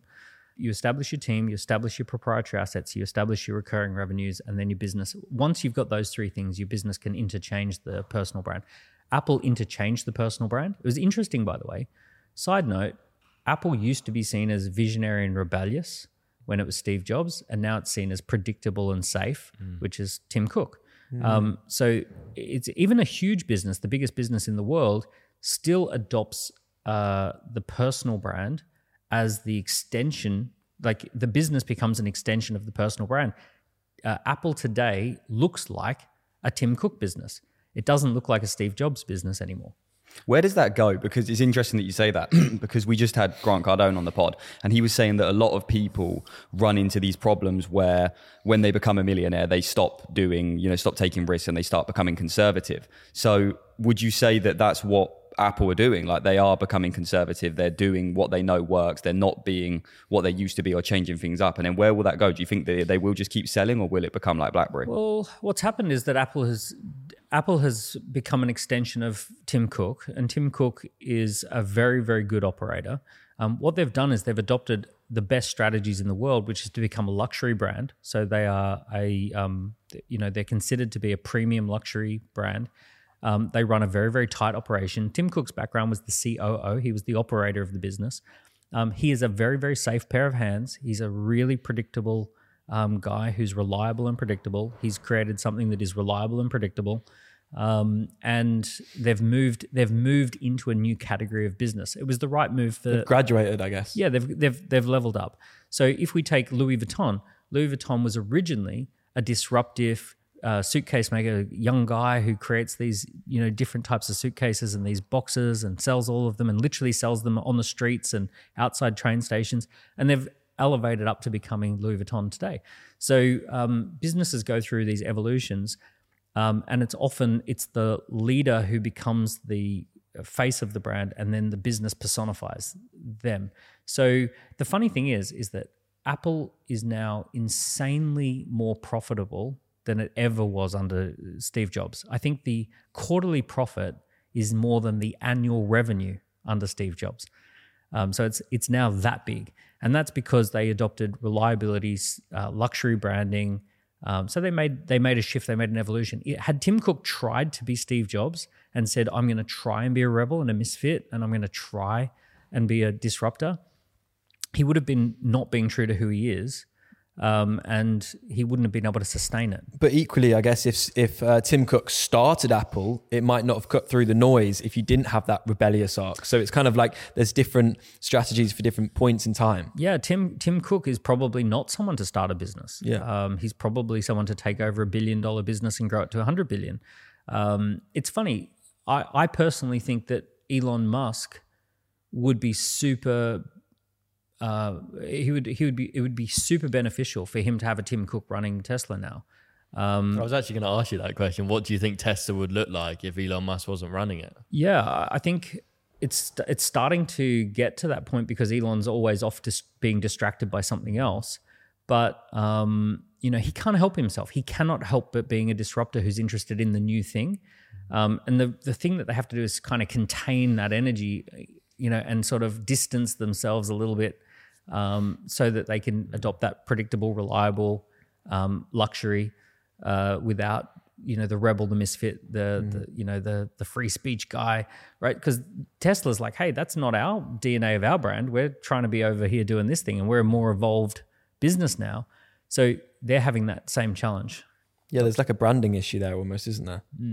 So once you become that key person of influence, how do you move on from there? so here's what a million, um, a one million a year business looks like: a key person of influence who's responsible for demand generation, and a general manager who reports to that key person of influence. And the general manager is not like some Tim Cook role. The general manager is someone who could run a coffee shop or a pub or a McDonald's or an executive assistant, but it's someone who just handles general day to day management, and they maintain a team of about six or seven people. You've got someone in marketing, someone in sales, or a couple of people people in sales. You got someone financial control and admin.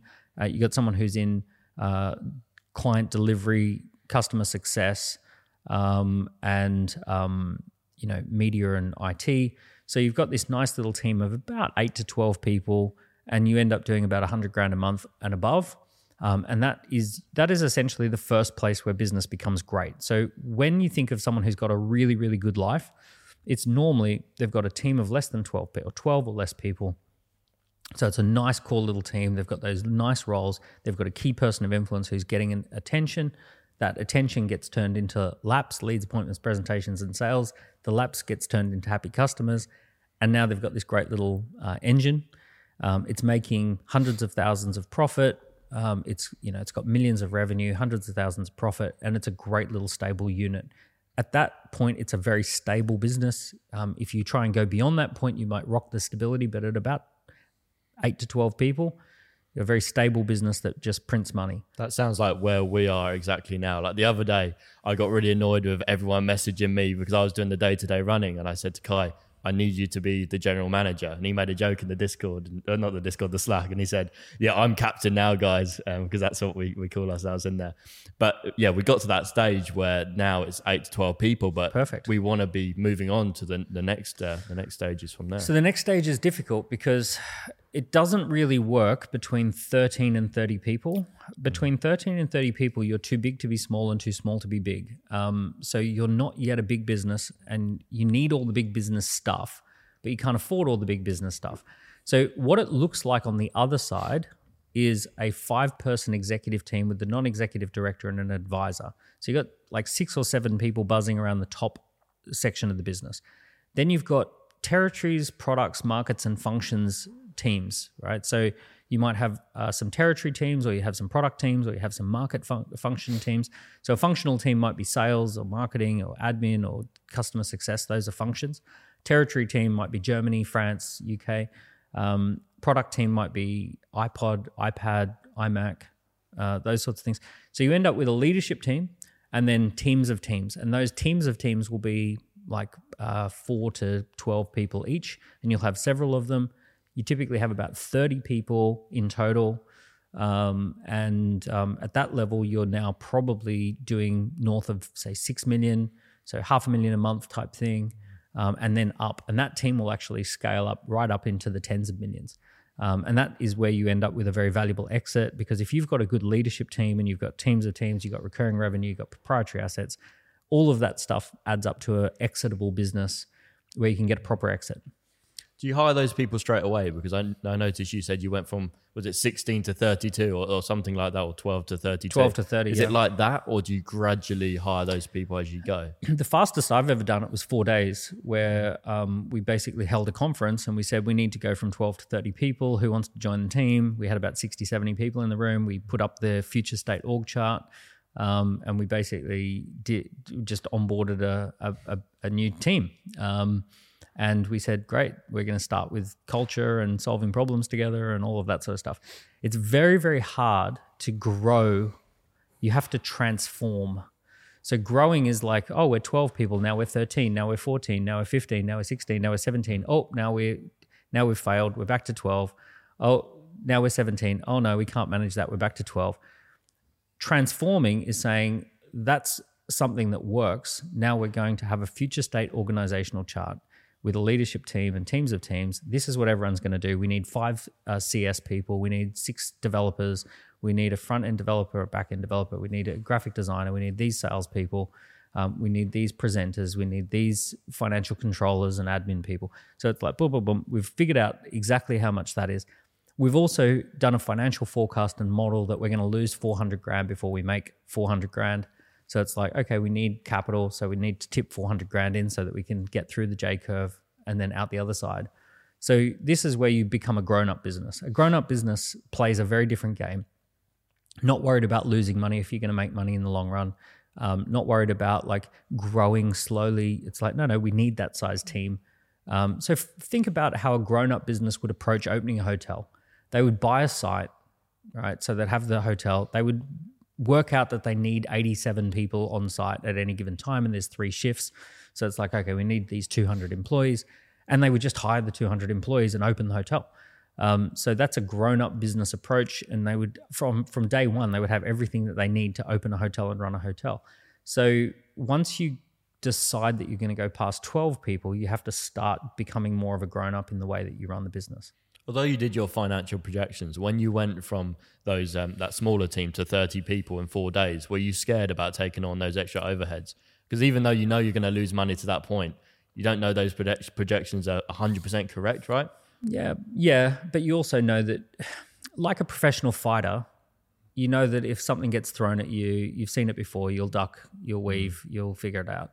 Um, if you know, if you're if you're getting so where I'm I'm in business is that like none of those things surprise me anymore. I've I've got margins of error, and I I know that it's just a guide, and I know that you know this is this is the model, but obviously we're not going to be on track for the model. We'll do our best to be as close as possible, but we're in the we're in the zone of sensible.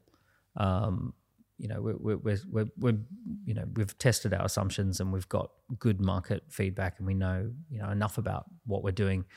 And also we've, we're surrounding ourselves with smart people who can just solve most problems um, at that point. So Do you think people should be building businesses to exit? Like you mentioned your Magic AI or something earlier. yeah, book magic. Book Magic. Um, so are you building that with an exit in mind? Yeah, absolutely. Yeah, and ScoreApp, Score App's on track for 100 million exit. And would you recommend that other people do that, or when they're, you know, should they just be trying to make themselves some money to start with, and then they can worry about that in, you know, five? It's a bit of an time? advanced move, and there comes a point where you've been around enough people who have had an exit, and you've got you've also got a CFO on the team who's done a lot of transactions, M and A transactions, that it just doesn't feel like a weird thing to be doing anymore. It feels like a far more normal thing. It it feels like the next step in in the journey.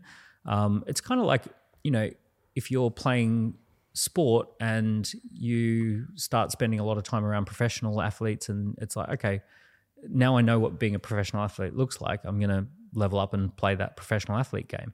Um, and you surround yourself with all the people who are quite comfortable and used to that level of intensity, and they and that, that's the game they want to play anyway. So I would say for most people, um, especially anyone who's like done a but what if uh, type thing, um, most people, your biggest business you want to get to is about twelve. Um, so four between four and twelve people with healthy six and seven figure revenues and six figure profits, that's the that's the outcome that you want to get to first. That is where you cut your teeth and get used to business, and that's where you're forced to solve all sorts of problems on a small scale. And then there comes a time where you start thinking, what if we were to go beyond? Now, the trick is don't go 13, 14, 15, 16 people. Don't go incremental. At that point, you need to draw a line at 12 and say, I need to start spending time with people who've got 30, 40, 50, 150 people on the team. I need to start spending time with a CFO who's run a business at a bigger level and a COO who's run a bigger business. I need to spend time. Essentially, I'm going to have to be in a position to attract an experienced operator, an experienced finance person, experienced marketer. So I'm going to have to have an experienced leadership team who are better than my current team. I'm going to have to bring in some grown-ups and manage and lead those grown-ups. So you, you're going to have to, as I say, it's not growth, it's transformation at that point. You're not going to grow into that business, you're going to transform into that business. So you've got to be ready for that transformation. Do you ever wish that you didn't transform and you just had that 12 person team making half a M a year and you're just chilling?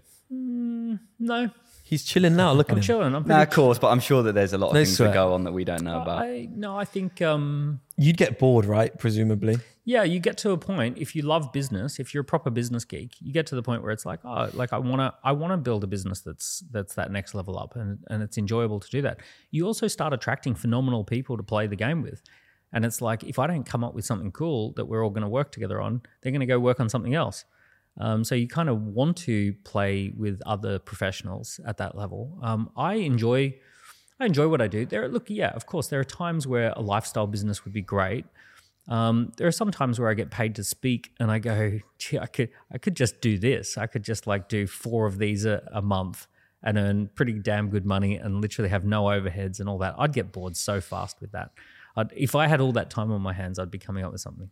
So if we use um, our business as a bit of a case study, how would we go from 12 people now to 30 people? What steps do we need to take to turn this business into a business that could be doing 10 million a year versus like 1.2 at the moment, around that? So what you do is start with financial modeling. Financial modeling is where you build a financial model as to what it looks like. Um, so what you would do is probably start with the idea of uh, what does 10 million of revenue and 3 million of profit look like?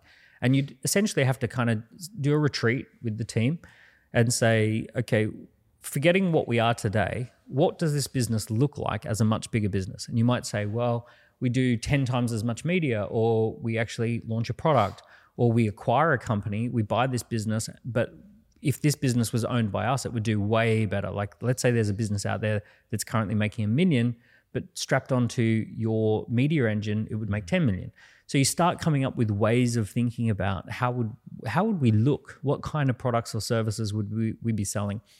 And then you kind of build your org chart. So the financial model, you then kind of ask the question, well, like what would the um, org chart look like? Like we, we're going to need a leadership team, but then we're going to need these types of people and these types of people, and we probably would need four of them and six of them, and so you're kind of building out that that model, uh, that organizational chart and that financial model, um, and then you might ask the question, um, how would we get from where we are today to to there. So you work on a financial model for growing into that, like turning into that. So you might say we're going to do it in three stages. We're going to do stage one, stage two, stage three, um, and you know we, this is this is this, and then you might say what te- what assumptions do we need to test to see if our model is actually accurate.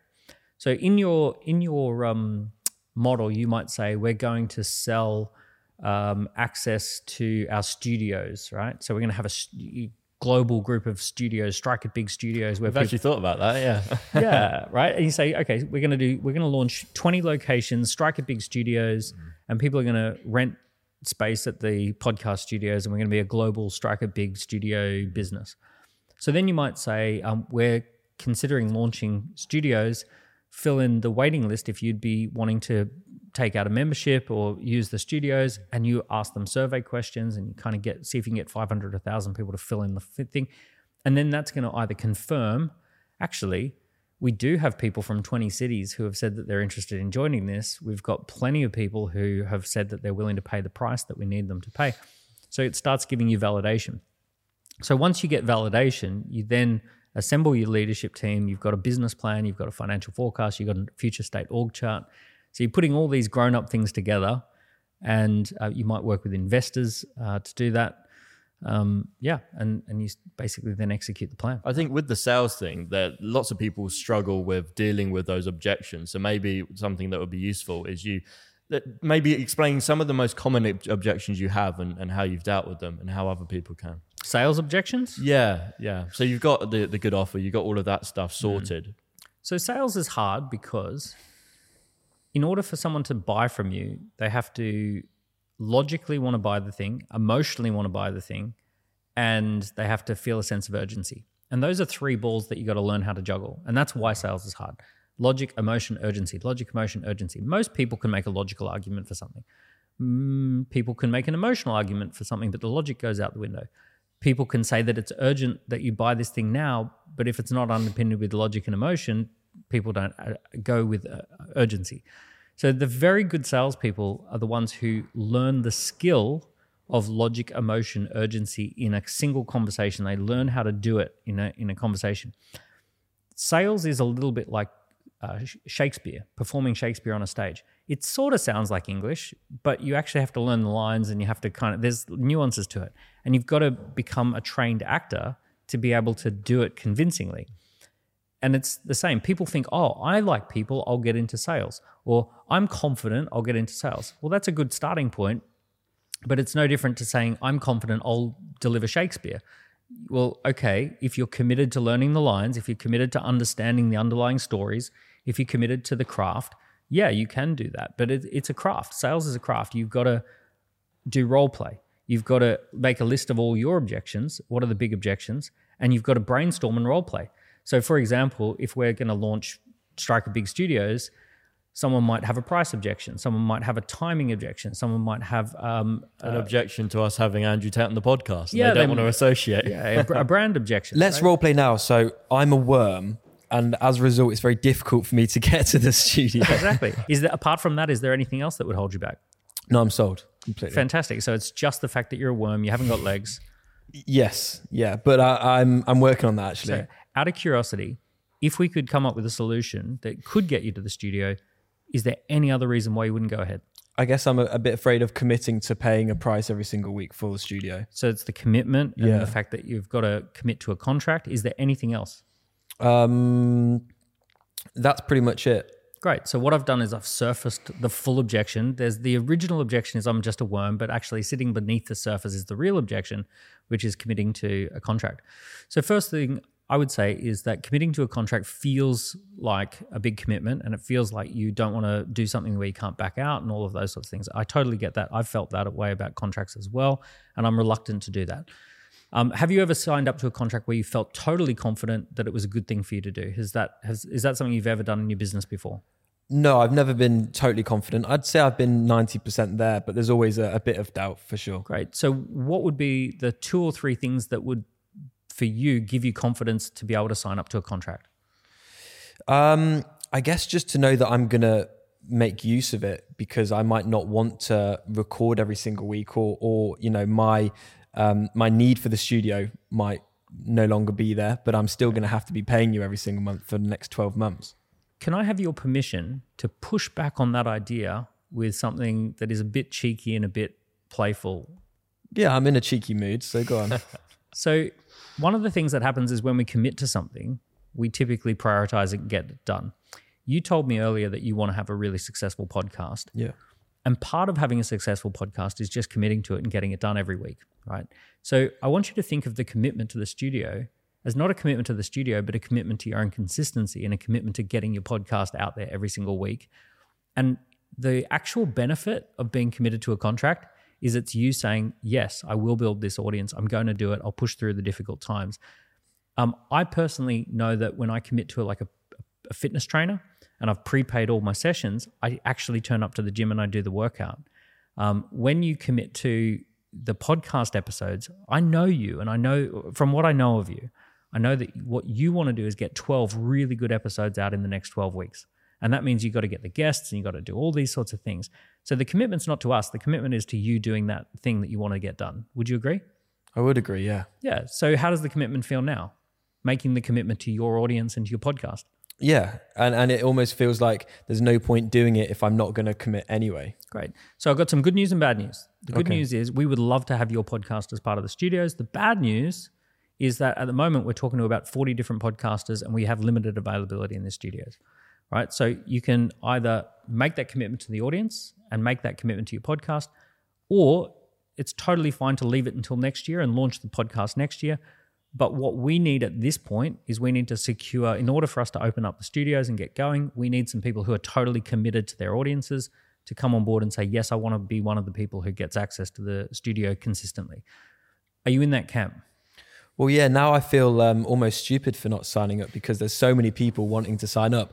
It makes me feel like them it must be a great product and a great service, and it also makes me feel guilty that I'm not committed to what I'm saying I am. So, to be honest with you, I'm I'd, I'd love to give you my money right now. I'll pay a year a year up front. One question for me, just because selfishly, because I just want to know, is that how does it trigger people in the sense of if you really have this many people that are interested and you are truly in that position of abundance, why would you spend so much time dealing with his objections when you don't really need him? There is an element of that could potentially make me feel like, do is this really true? Do you really have these people? Because why are you pushing so hard? The main thing is that signaled interest. Well, I wasn't pushing too No, I, hard. Yeah, I I didn't didn't push. Is, no, push. push is not the right word. Why Yeah. are you, you know, trying to get the sale, So, not pushing? So signaled interest is not committed interest. So people will signal that they're interested in, in something if they're 15 or 20% interested, but getting someone from 20% interested to 100% interested uh, requires handling objections. Um, so the thing about sales in that situation is that I'm saying that I'm not quite sure who are going to be our first customers, but I know we've got enough people that will get there. I wouldn't want, based on what you're saying, I wouldn't want you to miss out on that. It's totally fine if you do. We will find someone else. But everything that you've told me says that you are ready to commit to launching a podcast. So therefore, it would be a sensible thing for us to take you on as a client. It'd be a sensible thing for you to commit to doing your podcast. It almost felt like you weren't selling to me; you were helping me make a decision. Mm. Yeah. So, and that, by the way, what we just did is role play. And what I was doing was balancing logic, emotion, and urgency. And I was trying to rapidly think through what does it look like on his shoes? Does he want to make a commitment to me? No. But does he want to make a commitment to his audience? Yes. Does he want to make a commitment to this strategy? Yes. So it's like, let's reposition the commitment to the studio as a, recom- as a commitment to the strategy. Um, Yeah, you weren't selling the studio; you were selling my success. Exactly. So this is so essentially this is Shakespearean learning the lines, learning how to do it, um, and uh, essentially going through role plays so you get good at it. No, I think what you're saying makes complete sense. I think what I was just wondering is do you have have you ever had a situation where in that moment they just think I know he hasn't really got them people, otherwise he wouldn't be wasting the time with me. So I'm going to leave it for now and I'll come back later because I know he'll still have me. Does does that happen? Or if people if people say that, so like so that would be your objection, which is I don't want to make a decision right now. Potentially, yeah. Yeah, so that's totally fine. So what we would do, so so here's what we do. We're going to go through first pass through all of the different people who've expressed interest, and we're looking for the people that we think are going to be the most successful podcasters who are going to have a big audience and that are most committed to their audience and committed to the strategy of podcasting. If you're not in that camp at the moment, that's totally fine. Um, we know that we've got enough significant interest um, of people who do want that. What I'd love to do is move you to our wait list or, or keep you on the wait list, keep um, sending you some updates, show you some of the people who are succeeding. When you're ready to commit to your audience and to the strategy, then what we'll do is we'll just have another meeting. We'll find out whether you're in a position to commit properly. And if we've got availability, we'll happily take you on.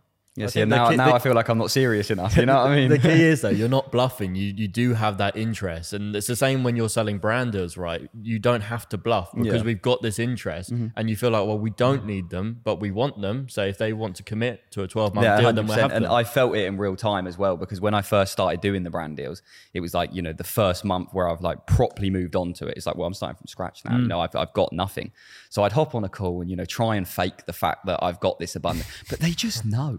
They Yeah. just know. But then as soon as you actually have it, and it's like I if we close this deal, it's going to be more work for us than than what we generate, sort of thing. So I'm not really that bothered. They just want it more. The purpose of marketing is to give the sales team with or without you energy.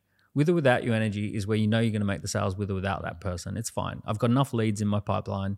My pipeline's fully stacked. That's good marketing. Good marketing makes the salespeople go, you know what, I can take it away from you confidently. My non-verbal communication says that we've got plenty of leads. Um, you know we've got plenty of leads. You filled in the waiting list, and you know that lots of people filled in the waiting list. So I've got like 800 people on the waiting list. I've got 40 spots available. So I've got to, you know, for, for the good of our business, I've got to choose people who are committed to their strategy, not people who are wishy washy. And I'm going to have to ch- chop and change every every couple of months because they just didn't feel like it this week. So with all due respect, I need to pick someone who's a bit more committed. Right now, what will happen is you'll go, whoa, hold Whoa, up, hold up. hold up. yeah, I am committed to my audience. Yeah, I, I do want to do this, and no, I feel you. And that's been a super valuable podcast. Serious goat. Where can people find you? So I've written a bunch of books. Uh, Scorecard Marketing is the latest one. Uh, ScoreApp.com is um, the place to get the scorecards and um, the waiting list software and the templates. Um, Dent.global is where we do our entrepreneur accelerators.